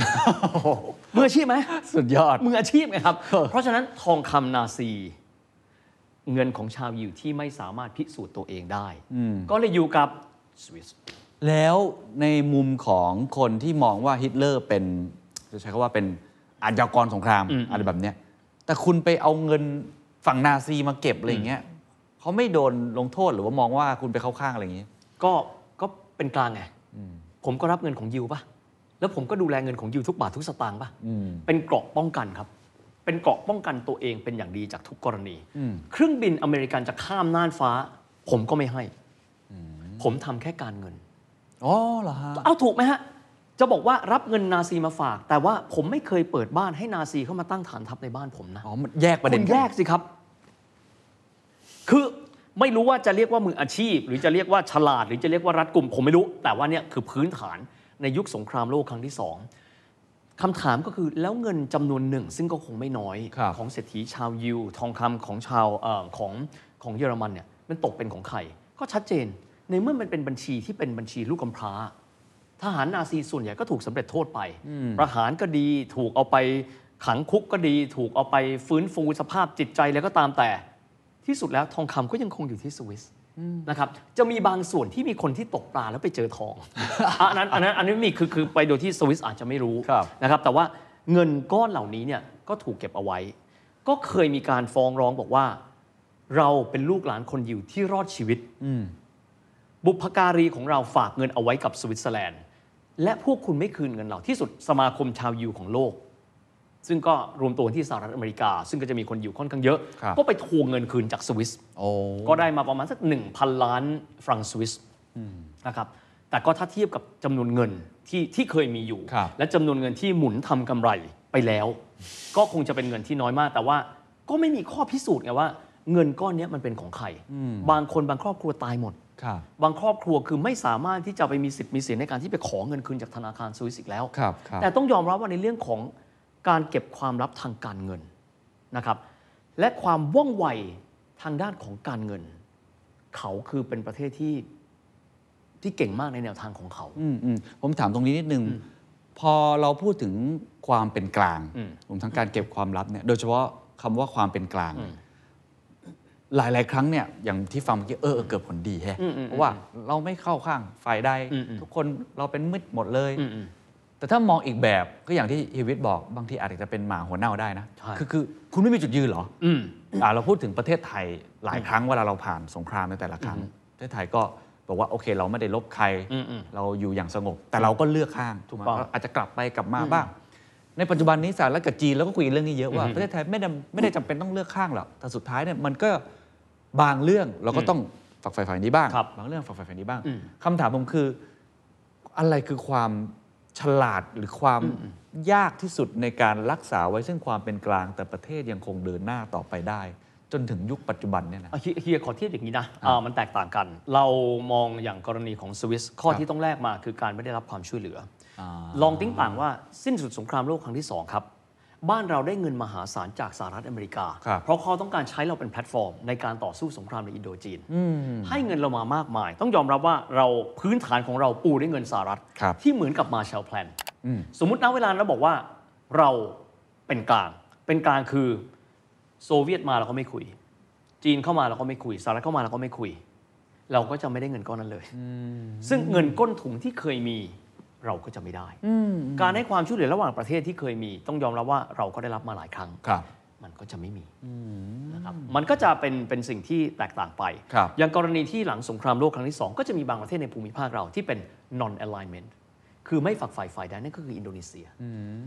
เพราะฉะนั้นเนี่ยรูปแบบของแต่ละประเทศก็จะแตกต่างไป แต่ของเราเนี่ยณเวลานั้นในช่วงที่มันเป็นสงครามเย็นเราต้องเลือกข้าง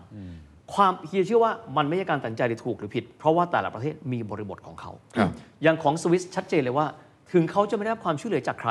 แต่เงินของคนแทบทุกประเทศไปอยู่ที่เขาหมดเลย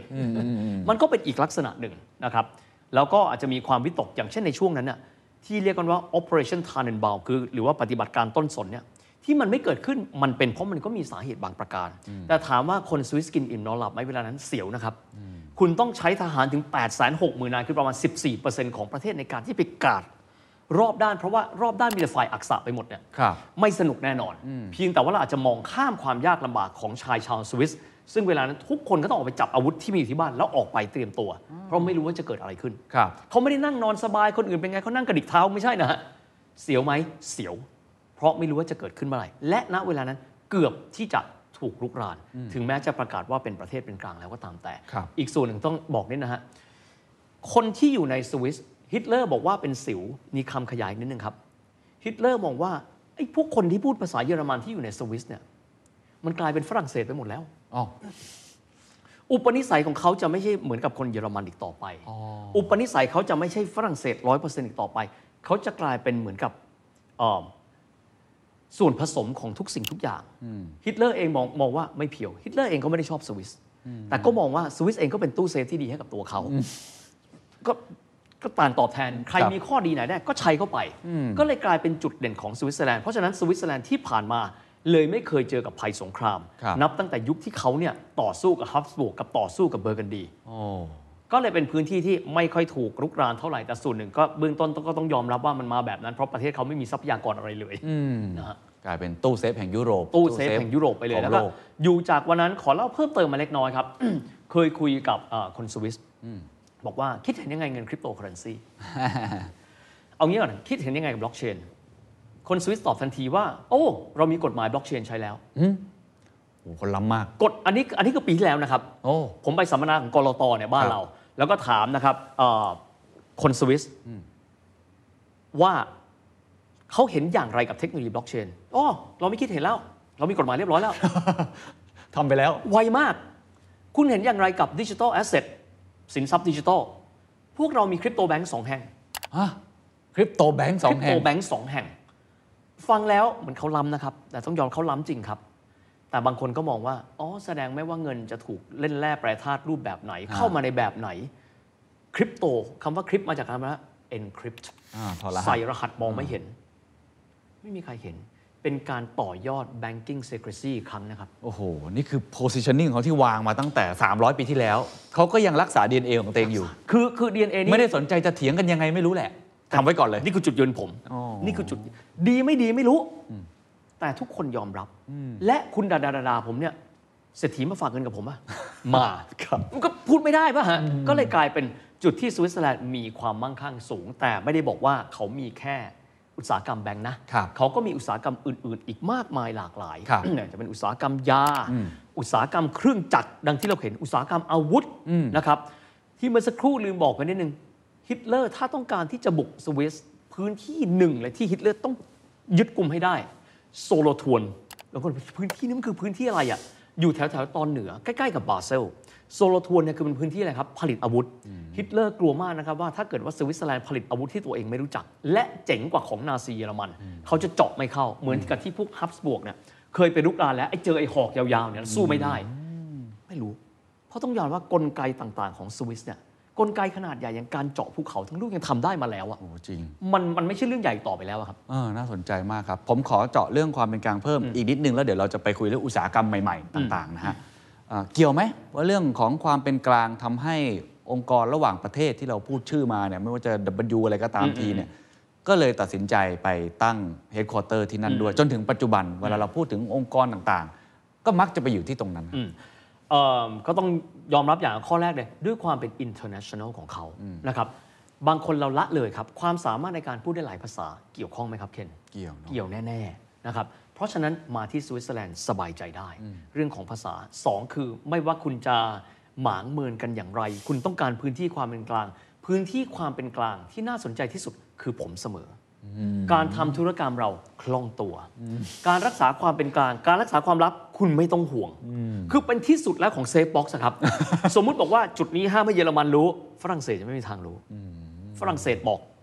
คือสามารถเก็บความลับได้ และทุกคนเชื่อใจ แต่อีกส่วนหนึ่งนะครับ เราไม่พูดไม่ได้คือฮาร์ดแวร์ฮิวแมนแวร์เราลืมเรื่องของซอฟต์แวร์ไป ครับ ซอฟต์แวร์เนี่ยผมไม่ได้หมายถึงตัวตัวของซอฟต์แวร์คอมพิวเตอร์นะครับ ผม ระบบการทำงานของคนสวิส อืมเป็นไงฮะ ระบบการทำเช่น เรื่องของการบริหารจัดการ supply chain ดูแลทำไมสวิสจึงเป็นเจ้าแห่งการโรงแรม เออ อะไร hospitality อะไรก็ตามที่เป็นระบบระบบโลจิสติกส์ทุกอย่างระบบการเก็บรักษา อะไรก็ตามที่เป็นระบบสวิส เออ จริงเนาะ น่าสนใจไหมครับ น่าสนใจมาก และประเทศที่คล้ายกันกับสวิสก็คือสิงคโปร์ไงครับ การเงิน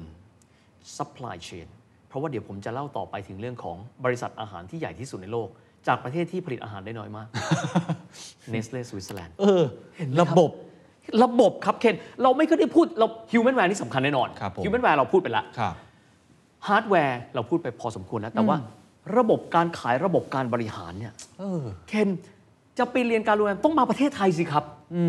คนท่องเที่ยว 40 ล้านคน เราน่าจะมีระบบที่รองรับคนเหล่านี้ได้เก่งมากเลย ใช่ไหมครับแต่ แต่กลับ ก ไป ลายเป็นว่า เรียนที่นู่นกันหมดเลย การไปเรียนประเทศที่มีคนอยู่ประมาณ 8 ล้านกว่าคน ทั้งที่ประเทศไทยรับนักท่องเที่ยว ปีละ 40 ล้านคนสองในสามของของประชากรของประเทศตัวเอง น่าสนใจ แต่ระบบปั๊บทำไม GM ของโรงแรมเก่งๆ ต้องเป็นคนสวิสอะ ถูกถูกถูก คำว่าระบบเนี่ยครับเคนเช่น การวางระบบรักษามาตรฐานทำไมต้องเป็นคนสวิสซัพพลายเชนอย่างเช่นเนสเล่เนี่ยเป็นตัวอย่างที่เห็นได้ชัดเจนมากครับเคน ครับ เนสเล่เนี่ยขอเล่าย่อๆตรงนี้เนสเล่เริ่มต้นมาจากนมผง เป็นคนอังกฤษคนอเมริกันมาทำนมผง แล้วก็เติบโตขึ้นมาสมัยสงครามโลกครั้งที่หนึ่งนะครับแล้วก็ทำช็อกโกแลตขายมหัศจรรย์มากครับช็อกโกแลตเนี่ยช็อกโกแลตนมนะฮะก็แทบจะมีอยู่อย่างเดียวนะครับที่มาจากสวิสก็คือนม แต่อีกสองอย่างคือน้ำตาลสวิสปลูกอ้อยได้ปะ ไม่ได้ สวิสปลูกอ้อยไม่ได้ครับปลูกอ้อยต้องมาบ้านเรานะฮะสวิสผลิตโกโก้ได้ไหม ไม่ได้ ครับ แต่สวิสเป็นผู้บริหารจัดการ supply chain ให้สินค้าต่างๆ เข้ามาผมโกนมันจัดการหมดเลยปุ๊บแล้วผมก็คลอดมาปึ้งสวิสช็อกโกแลตมิล มิลช็อกโกลาเดอร์ ดูดิครับ และการเติบโตของเนสเล่จะพบว่าเขาเติบโตมาจากนมผงนะครับ เพราะว่าในยุคสงครามคงไม่มีใครแบกนมไปกินถูกไหมฮะ ครับ ก็เป็นนมผงแล้วผสมน้ำเอาโอเค ต่อมาการเติบโตของเขาเนี่ยไม่ใช่การขยายตัวด้วยตัวเอง เป็นการไปซื้อกิจการของจุดต่างๆครับ ต่อจุดไปเรื่อย ก็คือเป็นการซื้อแต่การบริหารโฮลดิ้งของเขาเนี่ยทำได้ดีที่สุดไงกลายเป็นบริหารที่ใหญ่ที่สุดในโลก จากประเทศที่ผลิตอาหารได้ไม่มากเท่าไหร่ ตลกไหมครับ ถ้าเกิดบอกว่าเจ้าแห่งอาหารประเทศไทยนี่เราส่งออกอาหารอันดับ 14 ของโลก จริง ถ้ามาเป็นคนไทยไม่ใช่เรื่องแปลกนะครับ ๆ ท่องเที่ยวอาหารมันอยู่ที่เราทั้งหมดเลย ถูกแต่ว่าคำว่าระบบเนี่ยสำคัญมาก มันเกิดจากอะไรเฮียยุวิเคราะห์ว่ายังไงทำไมระบบเขาถึงดี ด้วยวัฒนธรรมของสวิสต้องใช้แบบนี้ครับว่า human ware แต่ละคนไม่เหมือนกัน ครับ นะครับ เรื่องของความแม่นยำของมนุษย์นะครับ เรื่องของการที่อยู่ในพื้นที่ที่ห่างไกลกัน สมมติหมู่บ้าน A จะเจอหมู่บ้าน B ถ้าไม่แม่นยำนัดเจอกันตายไหม ครับ ตาย ครับ เพราะฉะนั้นความแม่นยำของคนยุโรป โดยเฉพาะยิ่งสถานการณ์ที่เป็นคนภูเขาอย่างเงี้ย เอ๊ะเราต้องแม่นยำคุยกันเสร็จปั๊บอุ้ยตายเว้ยให้เมื่อกี้ลืมว่ะ ลืมบอกเคนว่าให้เอาถุงพลาสติกมาอีกสองใบ กลับไปขี่วัวไปหายหมู่บ้าน ทันไหมไม่ทัน ครับ ทุกอย่างมันต้องเป๊ะป่ะด้วยความที่มันเรียกว่า scarcity และด้วย human wear ของเขาที่เป็นของเขาอย่างนั้น บางคนบอกทำไมนาฬิกาสวิสแมน นี่ไง อ่ะ ทำไมอ่ะ ก็เคยได้ยินมาในในเรื่องสมัยก่อนว่า ถ้ามันไม่ไม่ไม่แม่นยำอ่ะอย่างพวกนาฬิกาสมัยก่อนนะที่มันเปิดมาแล้วมัน แอ๊ะแอ๊ะถ้าไม่แม่นนัดเจอได้ไหมล่ะครับ นาฬิกาตายกลางทางไอ้คนหนึ่งไปลอยคนแม่งลอยสามชั่วโมงมันยังไม่มาเลย คือมันไม่ได้เกิดจากความที่อยากจะทำให้มันมันตรงแบบเท่ๆ แต่มันเกิดจาก ความจำเป็น scarcity Nes- necessity ก็เหมือนกับคนเยอรมันนี่แหละครับทำไมถึงต้อง preserve อาหารไปกินอาหารเยอรมันทำไมมันเค็ม เพราะว่าเวลาฤดูหนาวเขาหาอาหารกินไม่ได้ เขาต้องเอาอาหารที่เขาเก็บเอาไว้ แล้วไปกินต่อในฤดูกาลอื่น สวิสเองส่วนหนึ่งก็คือเยอรมันนั่นแหละครับ เพราะฉะนั้นความแม่นยำการวางทุกอย่างเป็นระบบ B ครับ handbook หรือการธนาคารเครื่องจักรจะสังเกตว่าทุกสิ่งทุกอย่างที่เป็นเรื่องของตัวระบบ เ วิศวกรรม เคมีเภสัชกรรม การแพทย์ อะไรก็ตามที่ไม่ใช่อาร์ตร้อยเปอร์เซ็นต์ ครับ ไม่ใช่อาร์ตร้อยเปอร์เซ็นต์สวิสเข้าไปจัดระบบหมดเลย ระบบ supply chain คริปโตเคอเรนซีบล็อกเชนมีปั๊บ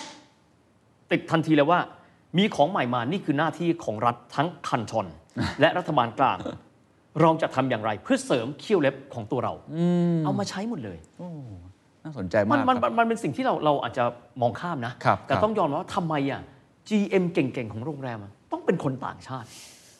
จริง แล้วคำว่าระบบคืออะไร ผมก็ไม่เข้าใจคำว่าระบบคืออะไร เช่น พนักงานกะนี้ต้องมากี่โมง อันนี้มาเตรียมตัวก่อนที่เบรคฟาสต์จะเกิดขึ้น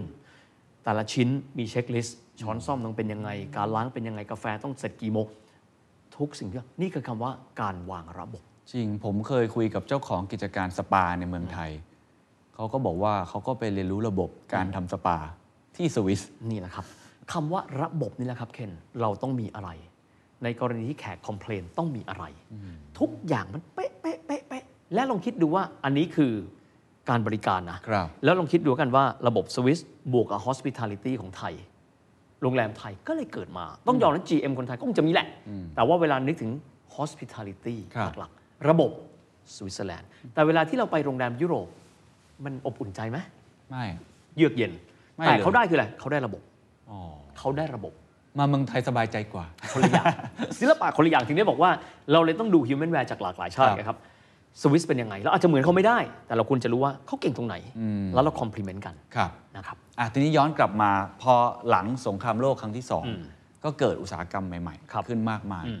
สวิตเปลี่ยนแปลงตัวเองยังไง อืม ปรับตัวต่อเนี่ยไม่ว่าจะเป็นเรื่องของ globalization อืมอืม เรื่องของเทคโนโลยีใหม่ ๆ 4.0 ดิจิตอลหรือมุมอื่นๆที่ทำให้สวิตเนี่ยเติบโตมาได้จนถึงยุคปัจจุบันครับ ต้องบอกแบบนี้เคนจริง ๆ แล้วเนี่ยสวิสเนี่ยเติบโตตั้งแต่มหัศจรรย์แห่งเบิร์นที่เรา ครับ ให้ฟังเมื่อสักครู่ คือตั้งแต่อ่าช่วงการปฏิวัติอุตสาหกรรมเลยนะ ครับ ตั้งแต่ปลายอ่าศตวรรษที่ 19 ต่อเนื่องมา 20 และไม่เคยถูกอินเทอร์รัปด้วยสงครามใดๆนะครับเพราะฉะนั้นสวิสก็เดินหน้ามา และเป็นชาติที่ไม่มีคำว่าหยุดการพัฒนา อืม รถไฟเปลี่ยนมาต่อมาเปลี่ยนจากรถไฟที่ใช้ไฮดรอลิก หรือแม้กระทั่งใช้ถ่านหิน เปลี่ยนไปเลยครับ ไฟฟ้า อืม ก็เปลี่ยนตามเพราะฉะนั้นจะพบว่าอุตสาหกรรมใหม่ ๆ สวิสทั้งนั้น หนึ่งในบริษัทจดทะเบียนที่ใหญ่ที่สุดอันดับ 1 ใน 10 ของสวิส ABB เคยได้ยินไหม ครับเคยได้ยินครับ ไอตัวเสียงแดงเนาะ ฮะ ABB เนี่ยแต่ก่อนก็คงจะทำเครื่องจักรแบบหนึ่ง ตอนนี้ทำเครื่องจักรแบบ IoT แล้วครับ โอ้ เขาไม่เคยอุตสาหกรรมเดียวกันครับ อ่า แต่เขา modernize refresh ตัวเอง เหมือนอีกแบรนด์หนึ่งชไนเดอร์ผมจำไม่ผิด ชไนเดอร์เป็นของฝรั่งเศสอันนั้นอันนั้นไฟฟ้า อ๋อ แต่อันเนี้ยทำเครื่องกลแขนกล อ่า อุปกรณ์ต่างๆ ร่วมทุนกับสวีเดน แต่ว่าสิ่งเหล่านี้เนี่ยนะครับ ถามว่ากุญแจดอกสำคัญคือ อุตสาหกรรมหลักๆ เขาพัฒนาไม่เคยหยุด ครับ เราลองดูอุตสาหกรรมของสวิสมีอะไรบ้าง ได้ครับ อุตสาหกรรมการธนาคารก็คือบริการ อันนี้ไม่ต้องพูดถึงครับ ผมเชื่อว่าเงินทั่วโลกอัดอยู่ที่นั่นค่อนข้างเยอะ อืม ลดภาษีได้ไหม ได้ เพราะไม่มีใครรู้ว่าคุณเอาเงินใส่ไว้ในนั้น ถูกไหมฮะ อุตสาหกรรม อุตสาหกรรมท่องเที่ยว ยังคงแข็งแกร่งอยู่ ส่วนหนึ่งจากการเดินทางไปเดินทางมาของส่วนต่าง แล้วก็ภูมิประเทศมีความสวยงามด้วย ๆ มีความสวยงามก็คือ well maintained ก็คือสไตล์ของพวกเขา ครับ นะครับ ยังมีอุตสาหกรรมการผลิตนะครับ อุตสาหกรรมการผลิตก็เห็นอย่างเช่นว่า เครื่องจักร tooling machinery ที่เราเห็น อุตสาหกรรมเกษตร อุตสาหกรรมยา อ่าย านี่ไม่ต้องพูดถึงเลย เคมีซีบ้าไกกี้ โนวาติสโรชอ่า เนี่ยดูดิ เพราะฉะนั้นอุตสาหกรรมเหล่านี้ต้องใช้คำว่ามันไม่ได้เกิดขึ้นมาอยู่ดีๆ นึกอยากจะเป็น เอ้ย วันนี้เราอยากจะเป็น 4.0ไม่ไม่ใช่ เขาพัฒนา tradition ถ้าพูดถึงยาคุณก็ต้องนึกถึงมหาลัยบาเซลถูกไหมมันยาวนานต่อเนื่องมาจากอดีตสู่ปัจจุบัน แต่เขาไม่หยุด เขาไม่หยุดเลยนะครับ และเขาไม่หยุดอย่างเช่นที่บอกว่ากฎหมายบล็อกเชน ผมเซอร์ไพรส์มากที่ได้ยินจากไหน จากคนสวิสว่ามีกฎหมายคริปโตแล้ว และมีคริปโตแบงก์สองแห่ง มีกฎหมายบล็อกเชน มันแปลว่าอะไรครับ จมูกไว เดินหน้าต่อเนื่องไปเรื่อยๆ ต้องยอมรับว่าเขาคงมีสัญชาตญาณในการพัฒนาต่อมาเรื่อยๆ มาเป็นเวลายาว คือเขาอาจจะไม่ได้ถึงขั้นหวือหวาเป็นคนคิดค้นนวัตกรรมขั้นเทพ ระดมทุนแบบซิลิคอนว a l ลี y หรืออะไรต่างๆ แต่สุดท้ายเขาก็ไม่หยุด เขาตามเทรนด์ทันตลอด ตามเทรนด์ตามตลอดแล้วก็แล้วก็รู้ว่าเขาจะได้ประโยชน์จากมันอย่างไร ครับ อย่างต่อเนื่อง ครับอาเฮียต้องตอบคำถามผมเรื่องเรียกว่าอุตสาหกรรมก็อาจจะได้แล้วมั้งในยุคปัจจุบันนาฬิกาครับ อืมนาฬิกาบอกแบบนี้แล้วกันครับว่าจริง ๆ แล้วเนี่ย นาฬิกาสวิสเนี่ยเขาเป็น tradition คำว่า tradition ก็คือหลากหลายพื้นที่ในหลากหลายคันทนเขาทำอยู่แล้ว เขาไม่ได้เห็นเป็นสินค้าหรูนะครับ Swiss Machinery เมื่อกี้เราได้ยิน ใช่ครับ อุโมงค์ก็ถาดนั่นคือ masterpiece ของพวกเขาแล้ว masterpiece เป็นเป็นเป็น masterpiece ใหญ่สุดของเขาแล้ว ถ้าเขาทำส่วนนั้นได้ เขาทำรถไฟในเครือข่ายที่ใหญ่ขนาดนั้นได้ นาฬิกาเป็นเรื่องเล็กละ แต่ว่านาฬิกาเป็นเรื่องของ passion ของการทำกลไกนะครับ แล้วต้องบอกว่ามีจุดศูนย์รวมไหม น่าสนใจมากครับ นาฬิกาสวิสเขาแบ่งออกเป็น 2 เผ่าพันธุ์นะ ถ้าเกิดว่าเราลองไปดู จะเป็นสหพันธ์นาฬิกาของฝรั่งเศส ครับ กับสหพันธ์นาฬิกาของเยอรมันแสดงว่าอุตสาหกรรมนี้เป็นอุตสาหกรรมที่เขาทำมานานแล้วนะครับ ของฝรั่งเศสถ้าจำไม่ผิด Société Suisse o r l o g e r i e อุตสาหกรรมทำนาฬิกา ในขณะที่ของเยอรมันก็จะเป็น a l g e m i n e r u r k e n Industry ชื่ออย่างนี้ เป็นสองอุตสาหกรรม มองย้อนกลับไปนิดนึงครับ อ่า ก่อนที่โลกนี้จะมีนาฬิกาหรูเอาภาพปัจจุบันออกไว้ก่อนนะฮะ ครับครับ เอาภาพปัจจุบันไว้ก่อน แต่ก่อนนี้นาฬิกาผลิตโดยใครเป็นหลักครับ ฝรั่ง อืม มีนาฬิกาจีนไหมมองมองย้อนกลับไปมองย้อนกลับไป 90 ปีอะไม่มี นาฬิกาทุกอย่างเลยมาจากฝรั่งหมด ใครมีนาฬิกาปั๊บเรือนหนึ่งก็คือมีนาฬิกา ไม่มีการแบ่งเซกเตอร์นะครับ ยุโรปเองก็ทำนาฬิกามาเรื่อยๆ จนกระทั่งครับ สิ้นสุดสงครามโลกครั้งที่สองมีชาติหนึ่ง emerge ขึ้นมา แล้วพบว่ามีสินแร่ประเภทหนึ่งที่ทำให้นาฬิกานั้นเดินได้เที่ยงตรง โดยที่ไม่ต้องใช้กลไกแบบเดิมๆไม่ต้องไขลาน ไม่ต้องเขย่า อันนั้นเขาเรียกว่า quartz revolution อ๋ออ๋ออ๋ออ๋อ quartz มันเป็นสินแร่ที่คนญี่ปุ่นเอาไปใช้ ก็คือชาตินั้นคือชาติญี่ปุ่นนั่นเอง ญี่ปุ่นเกิดขึ้นมา จากเดิมครับ คนทั่วไปไม่ได้มีแต่ก่อนได้ยินคำนี้ไหมโอ้โห โก้จังเลยผูกนาฬิกาด้วย ฟังแล้วเฉยปะ ครับ แต่ยุคนั้นนะครับ โก้จังเลยผูกนาฬิกาด้วยเนี่ยคนยุคหลังสงครามตอนแรกไม่ได้มีนาฬิกาใส่ทุกคนนะครับ ใช้คำว่าผูกนาฬิกา ผูกนาฬิกาเขาเรียกผูกนาฬิกาครับฟังฟังคำนี้น้ำเฉยมากแต่มันเป็นแบบนั้น และอยู่มาวันหนึ่งหลังสงครามโลกครั้งที่สองจากเดิมนาฬิกาที่มีราคาเป็นเรือนหมื่น เราก็เจอนาฬิกาที่เป็นเรือนพันมันมาจากญี่ปุ่นครับ พวกไซโก้อะไรพวกนี้ ไซ นะ โก้ซิติเซนก็โผล่เข้ามาโลกพลิกครับ ญี่ปุ่นกลายเป็นราชานาฬิกาของโลกจาก ใช่ Quartz Revolution และเคนรู้ไหมครับว่าทั้งสองสมาคมนาฬิกานะครับ Societe Suisse o r l o g e r i e ต่าง ๆ เนี่ยเกือบล้มละลาย ฮะเหรอฮะ อุตสาหกรรมนาฬิกาสวิสหลังสงครามโลกครั้งที่ 2 ตอนที่เกิด Quartz Revolution เพราะคนก็หันไม่มองก็เราซื้อนาฬิกาเป็นหลักพันหรือหลักร้อยได้อะ จริง ถ้าเป็นเงินบาทนะ จริง แล้วผมจะไปผูกนาฬิกาแพง ๆ ของฝรั่งเพื่ออะไรอะ โหนี่เหมือนโดน disrupt เลยนะ อยู่ดีๆ โดนขึ้นมาปั๊บ แถมต่อมาแม่งมีอะไรบ้างครับ เป็นนาฬิกาดูในที่มืดได้อี ก เปิดปื๊ดตอนคืนนะ ตอนดึก ๆ ตื่นมากี่โมงแล้วว่าเปิด มี กดไฟ มี ได้ ตัวการ์ตูนด้วย มีมีเครื่องคิดเลขได้อีกครับ อันนั้นมาจากไหนครับ อันนั้นมาจากญี่ปุ่น อุตสาหกรรมนาฬิกาทั้งสองสมาคมนี้เลย ใกล้พังแล้วนะครับ จนกระทั่งในที่สุดครับ มีชายชาวสวิสก็ขึ้นมาทำนาฬิกา แล้วก็ลองทำเล่นๆเป็นนาฬิกาพลาสติก สมัยก่อนนาฬิกาสวิสทำจากอะไรครับโลหะ ครับ s t a i n l e s s steel ก็มีคนทำนาฬิกาเป็นพลาสติกขึ้นมา นาฬิกาเรือนนั้นเขาก็ตั้งชื่อเล่น ๆ ครับ ครับ มีชื่อว่ามันเป็นนาฬิกาของเล่นน่ะเรียกมันว่าเป็นนาฬิกาเรือนที่ 2 แล้วกัน คิดไม่ออก second watch swatch อ๋อ swatch มาจาก second watch อ่าเคนอาจจะบอกว่า เฮียไม่ตอบคำถามผมเลย ผมพูดถึงนาฬิกาหรูเฮียไป swatch ต้องฟังแบบนี้ครับ ช่วงที่อุตสาหกรรมนาฬิกาสวิสโซเซมาก ๆ มีชายชาวเลบานอนฝรั่งเศสคนหนึ่ง ชื่อว่านิโคลัสฮาเยก ก้าวเข้ามาเป็นวิศวกรนะ จะเข้ามาสวิสเข้ามาที่ซูริกครับ เพื่อที่จะดูว่าเขามีอุตสาหกรรมเครื่องกลอะไรบ้างที่เขาทำได้ดีปรากฏเขาไปเจอนาฬิกาพลาสติกเนี่ยเฮ้ยนาฬิกาแม่งเจ๋งว่ะเฮ้ยไปดูไปดูโรงงานมันหน่อยได้ไหมไปดูโรงงานสวอชเฮ้ยแม่งเจ๋งมากอะขอซื้อได้ปะ โอ้ ขาย ขายด้วย ราคาประมาณ 50 ฟรังก์สวิส ประมาณพันกว่าบาท สวอชขายจนรวย ที่สุดครับ นิโคลัสฮาเยกทำไงครับ เดินเข้าไปไปซื้อสมาคมนาฬิกาสองสมาค ม ทั้งสมาคมนาฬิกาฝรั่งเศส สมัยว่าสวิสฝรั่งเศส ครับ กับสมาคมนาฬิกา สวิสเยอรมัน ของสวิสเยอรมันสองสมาคม ได้แบรนด์มาอีกประมาณ 40 กว่าแบรนด์ โอ้ อยู่ภายใต้ swatch สวอตช์กรุ๊ปตอนแรกก็ นาฬิกาพลาสติก ก็เคย พลาสติก งงนะ นาฬิกาพลาสติกเป็นเจ้าของนาฬิการะดับท็อปอะเฮ้ยมันเป็นไปได้ไงวะ พอไปอ่านประวัติ นั่นคือการพลิกฟื้น แต่จากการพลิกฟื้นต้องยอมรับนะครับว่า พอคนเห็นแบรนด์เหล่านี้กลับมาใหม่ เฮ้ย หลังจากนั้นนาฬิกาที่เราใช้ผูกกันเนี่ย ครั้งหนึ่งมันเคยเป็น functional item อืม แค่ไว้ดูเวลา ต่อมามันไปก่อนนั้นครับ มันกลายเป็นคอมมอดิตี้ครับ ทุกคนก็จะมีอ่านนาฬิกาคนนี้ใช้คาซิโอคนนี้ใช้ซิติเซนมาอวดกันสมัยเฮียนี่นะ นาฬิกาญี่ปุ่นนี่ คาซิโอนี่โคตรเท่ ใช่ เลย ใช่ กด ใช่ แล้วก็แบบมี รุ่นผม มีแบบ ก็ Casio มีเสียงปลุกเอ๊ะโอ้ยตื่น เต้นชิบเป่ง เรามองเห็นนาฬิกาประเภทแบบนาฬิกาสวิสอะก็มันก็ทำได้แค่นั้น ด้วยฟังก์ชันมันเป็นแค่นั้นจริงๆ แต่ที่สุดนาฬิกาสวิสกลับมาระลอกใหม่ ราคาสูงขึ้นเศรษฐกิจโลกดีขึ้น อ๋อ เห็นมันเป็นลักชัวรี่ไอเทมครับ ใครเป็นคนกำหนดให้มันเป็น Luxury Item ทำไมมันถึงสร้าง Branding หรือว่า Positioning ใหม่ในตลาดนี้ได้ อันนี้เคียร์ต้องบอกตรงนะครับว่ามันเป็นการวิเคราะห์มันไม่มีหลักฐานหรอกครับ แต่ว่าเมื่อเรามีอุตสาหกรรมบางส่วน ซึ่ง positioning ตัวเองเป็น mass ไปแล้ว ส่วนต่อมาเริ่มต้นละ การสื่อสารการตลาดของนาฬิกาสวิส ครับ การสื่อสารจะพบว่าการสื่อสารพวกเนี้ยมีผล เช่นโอเมก้าแอสโซเชตกับอะไรครับ ไปเหยียบดวงจันทร์ อ่า มาแล้ว ใช่ใช่ใช่ใช่ ทุกอย่างการสื่อสาร positioning เปลี่ยนไป แต่ถามเคนนะครับ ด้วยฟังก์ชันครับ นาฬิกาคาซิโอ ครับ เอายุคที่เฮียเป็นเด็กอะมียุคที่มีชื่อว่า forefront จับเวลาได้ด้วย กับนาฬิกาสวิสสักเรือนหนึ่งอันไหนฟังก์ชันดีกว่าครับ โอ้ ไม่กล้าตอบเลยอะ ชัดเจน ปลุกก็ได้ ไม่ใช่ คิดเลขก็ได้ พูดอย่างนี้ ถอดรูทก็ได้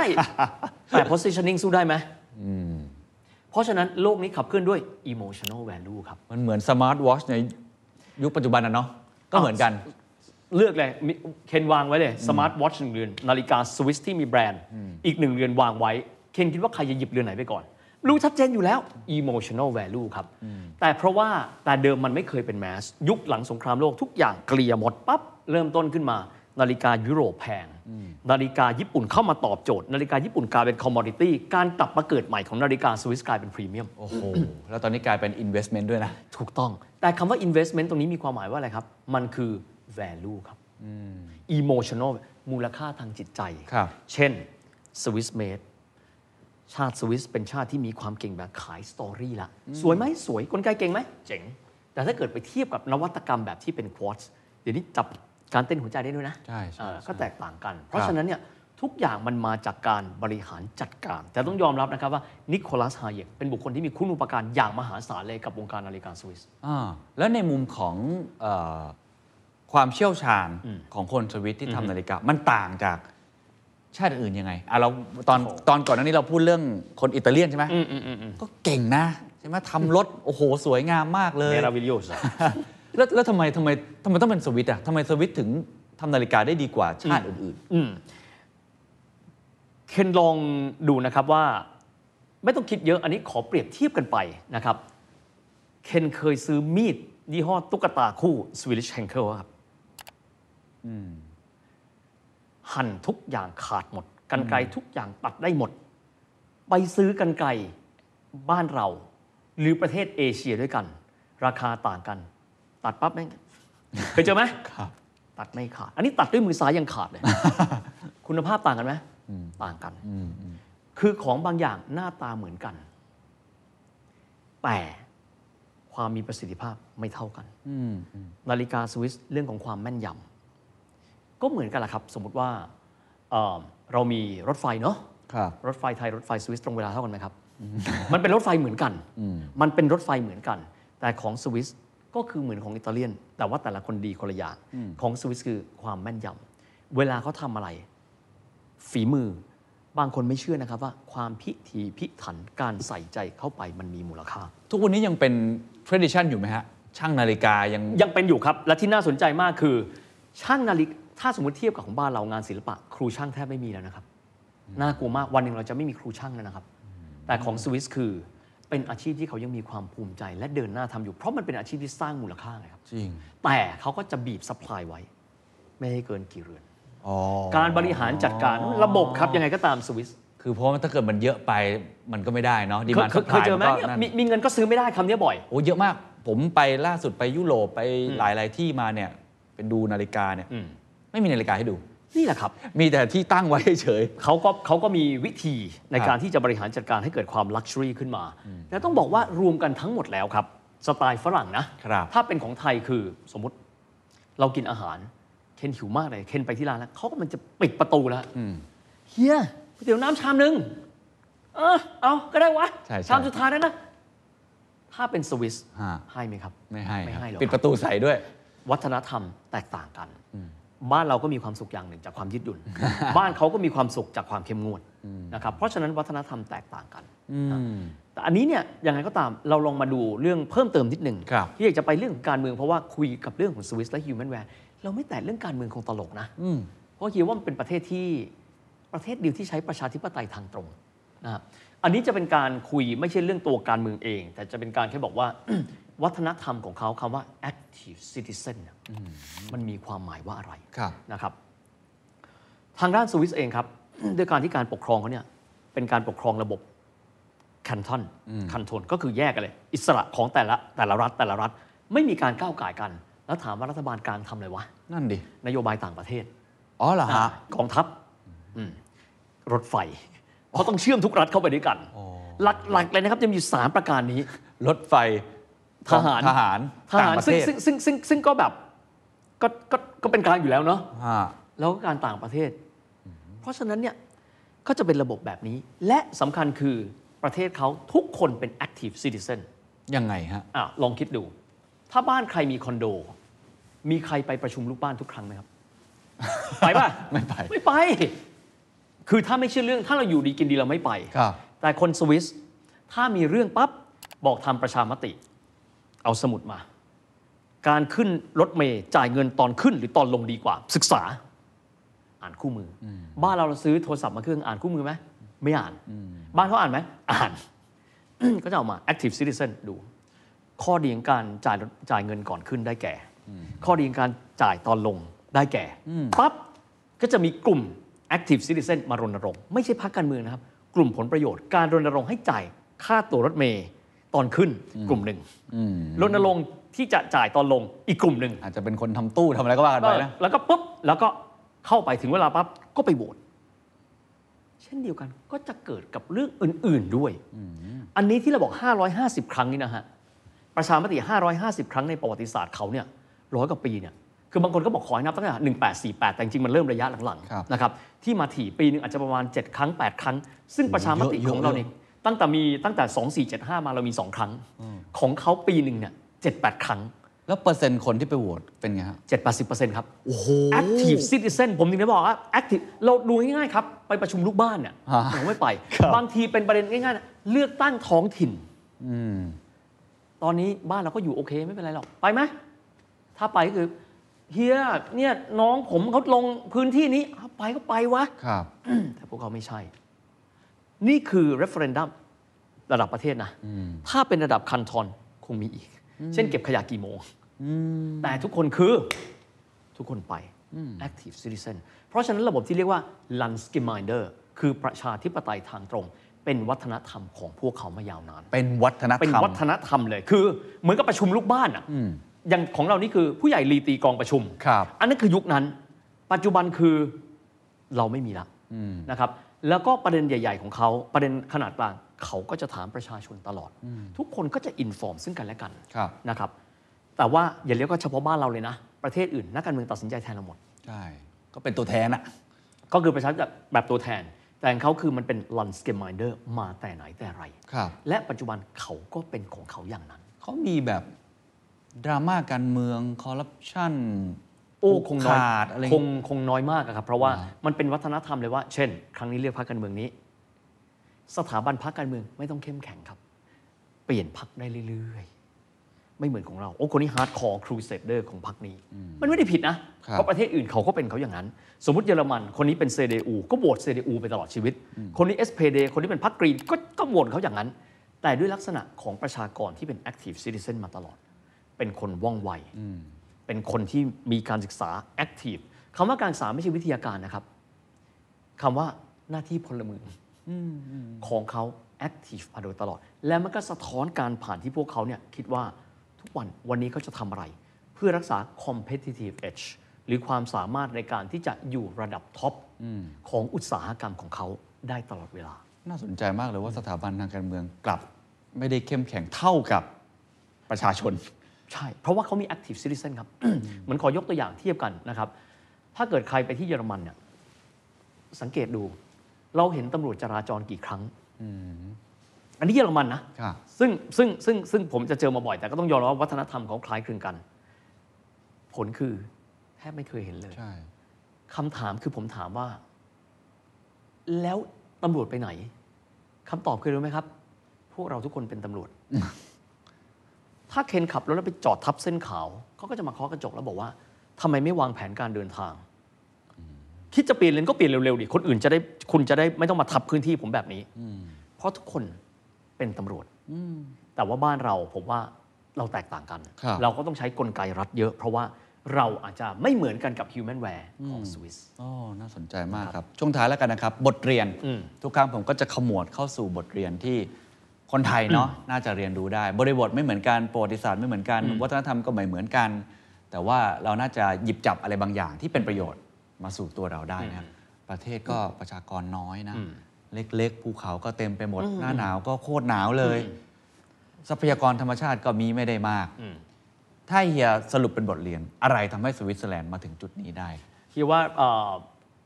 วัฒนธรรมของเขานะครับวัฒนธรรมที่ทุกคนรู้สึกว่าเขาเป็นส่วนหนึ่งของการพัฒนาจุดเล็ก ๆ คุณทำนาฬิกาคุณก็ทำนาฬิกาไป คุณพัฒนายาคุณก็พัฒนายาที่ดีที่สุด ระบบไฟฟ้าเปลี่ยนจากระบบไอ้น้ำไฮดรอลิกถ่านหิน มาเป็นไฟฟ้าเราก็ต้องเปลี่ยน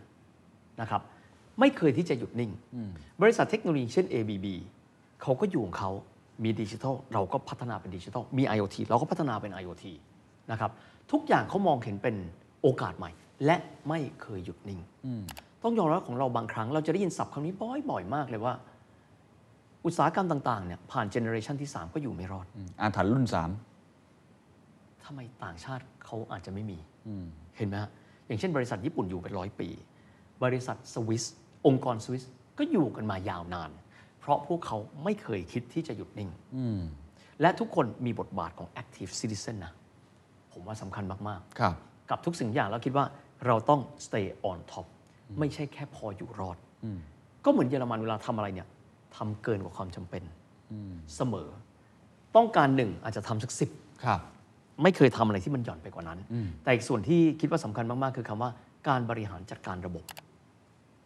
อย่างดูกรณีของเออโฮเทลเคนลองคิดดูดีครับว่า มนุษย์สามารถหาเงินได้ ไม่ใช่จากสินค้าที่ผลิต ไม่ใช่จากบริการที่เราเจอกันปั๊บเราให้บริการเขาตัวต่อตัว แต่สร้างระบบเพื่อให้บริการไอ้นี่คือสิ่งที่เราเราเคยคิดมาว่า เราควรจะมีโฟล์ควรจะมีระบบยังไง นะครับแต่คนแต่ละชาติไม่เหมือนกัน เวลา ครับ ผมเทียบว่าคนแต่ละชาติเป็นยังไงเนี่ยเวลาเราซื้อโทรศัพท์มือถือมา หรือเราซื้อรถมาสักคันเนี่ยก็จะแบ่งแบ่งออกเป็นชาติออกเป็น 2 เผ่าพันธุ์ละครับ ฮะ เผ่าพันธุ์ที่ 1 คืออ่านอ่านคู่มือก่อนแล้วค่อยเริ่มใช้ ครับ กับเผ่าพันธุ์ที่ 2 คือใช้ก่อนแล้วระเบิดแล้วค่อยว่ากัน ซึ่ง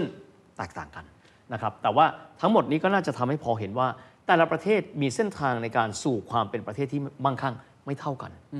วัฒนธรรมแต่ละชาติไม่เหมือนกัน แต่เราจุดไหนก็ตามที่เป็นข้อดีเราเราเก็บไว้ ครับ แต่จุดที่เราคิดว่าต่อยอดจากเขาได้ เราเก็บไว้แล้วลองมาดูดิว่า ถ้ามาประยุกต์ใช้กับบ้านเรา มันโอเคหรือเปล่า ผมว่าสิ่งที่ผมได้จากวันนี้นะครับ คือสองความหลักๆหนึ่งความลับอ่าความลับในการเก็บข้อมูลของลูกค้าในด้านการเงิน ผมว่าเป็นเรื่องที่น่าสนใจมากนะ เก็บจริงด้วยนะ เก็บจริงด้วย นะไม่ใช่บ ซึ่ อก ง เคนเคนไม่บอกอย่าบอกคนอื่นนะไม่มีนะไม่มี ซึ่งมีทั้ง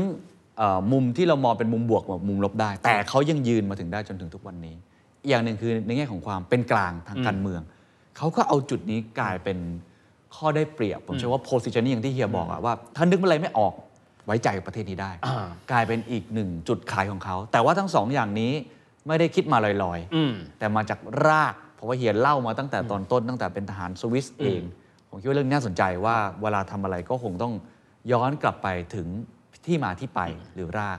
เราก็เลยจัดเรื่อง global economic background ด้วยเหตุผลนี้แหละครับ ใช่ครับ เพราะว่า ต้องเข้าใจ background แต่ละประเทศต้องบอกว่าเรามี human value ที่ไม่เหมือนกัน ความเป็นมาไม่เหมือนกันนะครับ แต่ยังไงก็ตามไม่ได้มีความหมายว่าที่ผ่านมาเนี่ยถ้าเราไม่ได้เก่งที่สุด แล้วเราเก่งไม่ได้นะแต่ว่าลองเปิดหูเปิดตาครับ เอ๊ะทำไมบ้านเราในเชิงของโครงสร้างอันนั้นก็ด้านหนึ่งนะ ครับ แต่โครงสร้างก็ด้านหนึ่ง แต่ในแง่การพัฒนายูนิตของเรา ตัวเราองค์กรเราคนรอบข้างเรา มีส่วนไหนเราเติมเข้าไปได้อีกไหมแต่ละองค์คาพยพค่อยๆ ขยับกันไป มันช่วย แล้วก็การคิดการมีจิตวิภาคสำคัญมาก ขอยกตัวอย่างสักนิดนะครับ ครับ เมื่อสักครู่เราพูดถึงเรื่องของทหารใช่ไหมสวิสเกณฑ์ทหารเนี่ยครึ่งปี มีไปการไปฝึกไปคอมแบทเนี่ยประมาณ 20 อาทิตย์ คือประมาณสักสักเอ่อก็ก็ส่วนหนึ่งเลยนะครับเขาก็จะมีการทบทวนว่าเหมาะไหม อ๋อ โอเคเหมาะไหมอ่ะส่วนหนึ่งก็ทำประชามติกัน แต่ แต่เขาเป็นคนที่ช่างคิดครับ ลองคิดดูว่าทหารคนสวิสเนี่ยเอาอาวุธกลับบ้านจนกระทั้งปี 2009 ครับ เขาเกิดความวิตกว่าบางที ถ้าเกิดว่ามีคนเอาอาวุธสงครามไปแล้วไปไล่ฆ่าคน เกิดอะไรขึ้น อืมอืม เขาแก้ไงฮะ อ่า ให้แต่อาวุธไม่ให้กระสุน อ๋อ เห็นไหมครับ ความช่างคิดครับ เล็กๆ น้อยๆ มันช่วย แล้วก็ทุกอย่างปั๊บร่วมกันคิด ร่วมกันโหวต อืม โหวตระดับใหญ่โหวตระดับเล็ก คิดสิ่งที่เรามีแล้วเรามีอยู่แล้วแล้วมันดี แล้วเราจะนั่งเฉยๆถ้าพูดแบบญี่ปุ่นคือไม่ใครเซ็น อืม ก็จบอยู่แค่นั้น แต่พวกเขาช่างคิด เวลามีสิ่งใหม่ ๆ ปั๊บ อันนี้ก็ต้องให้เอ่อเครดิตกับทางเอ่อนิติบัญญัติเขา บล็อกเชนมาปั๊บ ของใหม่ช่วยเรายังไง active ไม่ใช่ถอยกลับมา มันเป็นความเสี่ยงยังไง ไม่เปลี่ยน ตาย ครับ เพราะฉะนั้นพลาดเขาก็เลย modernize ชาติเขาตลอดเวลานะครับเรียนรู้จากหลายๆชาติครับ ดีมากจะได้ลองมาดูตัวเองว่าเช็คลิสต์อันนี้เราโอเคไหมหรืออันนี้ต้องปรับ ครับ อันนั้นเราทำแบบเขาไม่ได้หรอก แต่ละชาติไม่เหมือนกัน น่าสนใจมากครับ แล้วก็สวิตช์ก็เหมือนนาฬิกาสวิตช์เนาะ อืมอืม ต่างคนต่างเป็นหนึ่งในกลไก โอ้โหเปรียบเทียบได้ หมุนไปพร้อม ๆ กัน แต่นาฬิกาเรือนนี้ไม่เคยหยุดเลยนะครับ วันนี้ขอบคุณเฮยวิทเศรษฐีวิเคนมากครับ ขอบคุณมากครับ เคนครับ ขอบคุณนะครับ สวัสดีครับ สวัสดีครับ เราอยู่ในยุคแห่งความไม่รู้ คนเปลี่ยน ผู้นำต้องเปลี่ยน The Invisible Leader ผู้นำล่องหน คู่มือผู้นำและนักธุรกิจแห่งศตวรรษ 21 โดยผมเคนนักครินทร์วณิกิจไพบูลย์นี่คือหนังสือที่เป็นเหมือนบทสรุปการพัฒนาความเป็นผู้นำจากผู้นำตัวจริงเสียงจริง หลายร้อยชีวิตของประเทศไทย ที่หาอ่านที่ไหนไม่ได้ มีเครื่องมือในการเรียนรู้ด้วยตัวเอง ไม่ว่าจะเป็นเช็คลิสต์ Key Takeaway Framework เหมาะสำหรับทุกคนที่อยากจะพัฒนาตัวเอง พร้อมเปลือยเบื้องหลังการปั้น The Standard ที่เต็มไปด้วยความมุ่งมั่น ความล้มเหลว รอยยิ้มและคราบน้ำตา ที่ไม่เคยเปิดเผยที่ไหนมาก่อน เป็นเจ้าของหนังสือ The Invisible Leader ผู้นำล่องหนก่อนใครได้แล้ววันนี้ The secret sauce. Global economic background. The Standard Podcast. Eye opening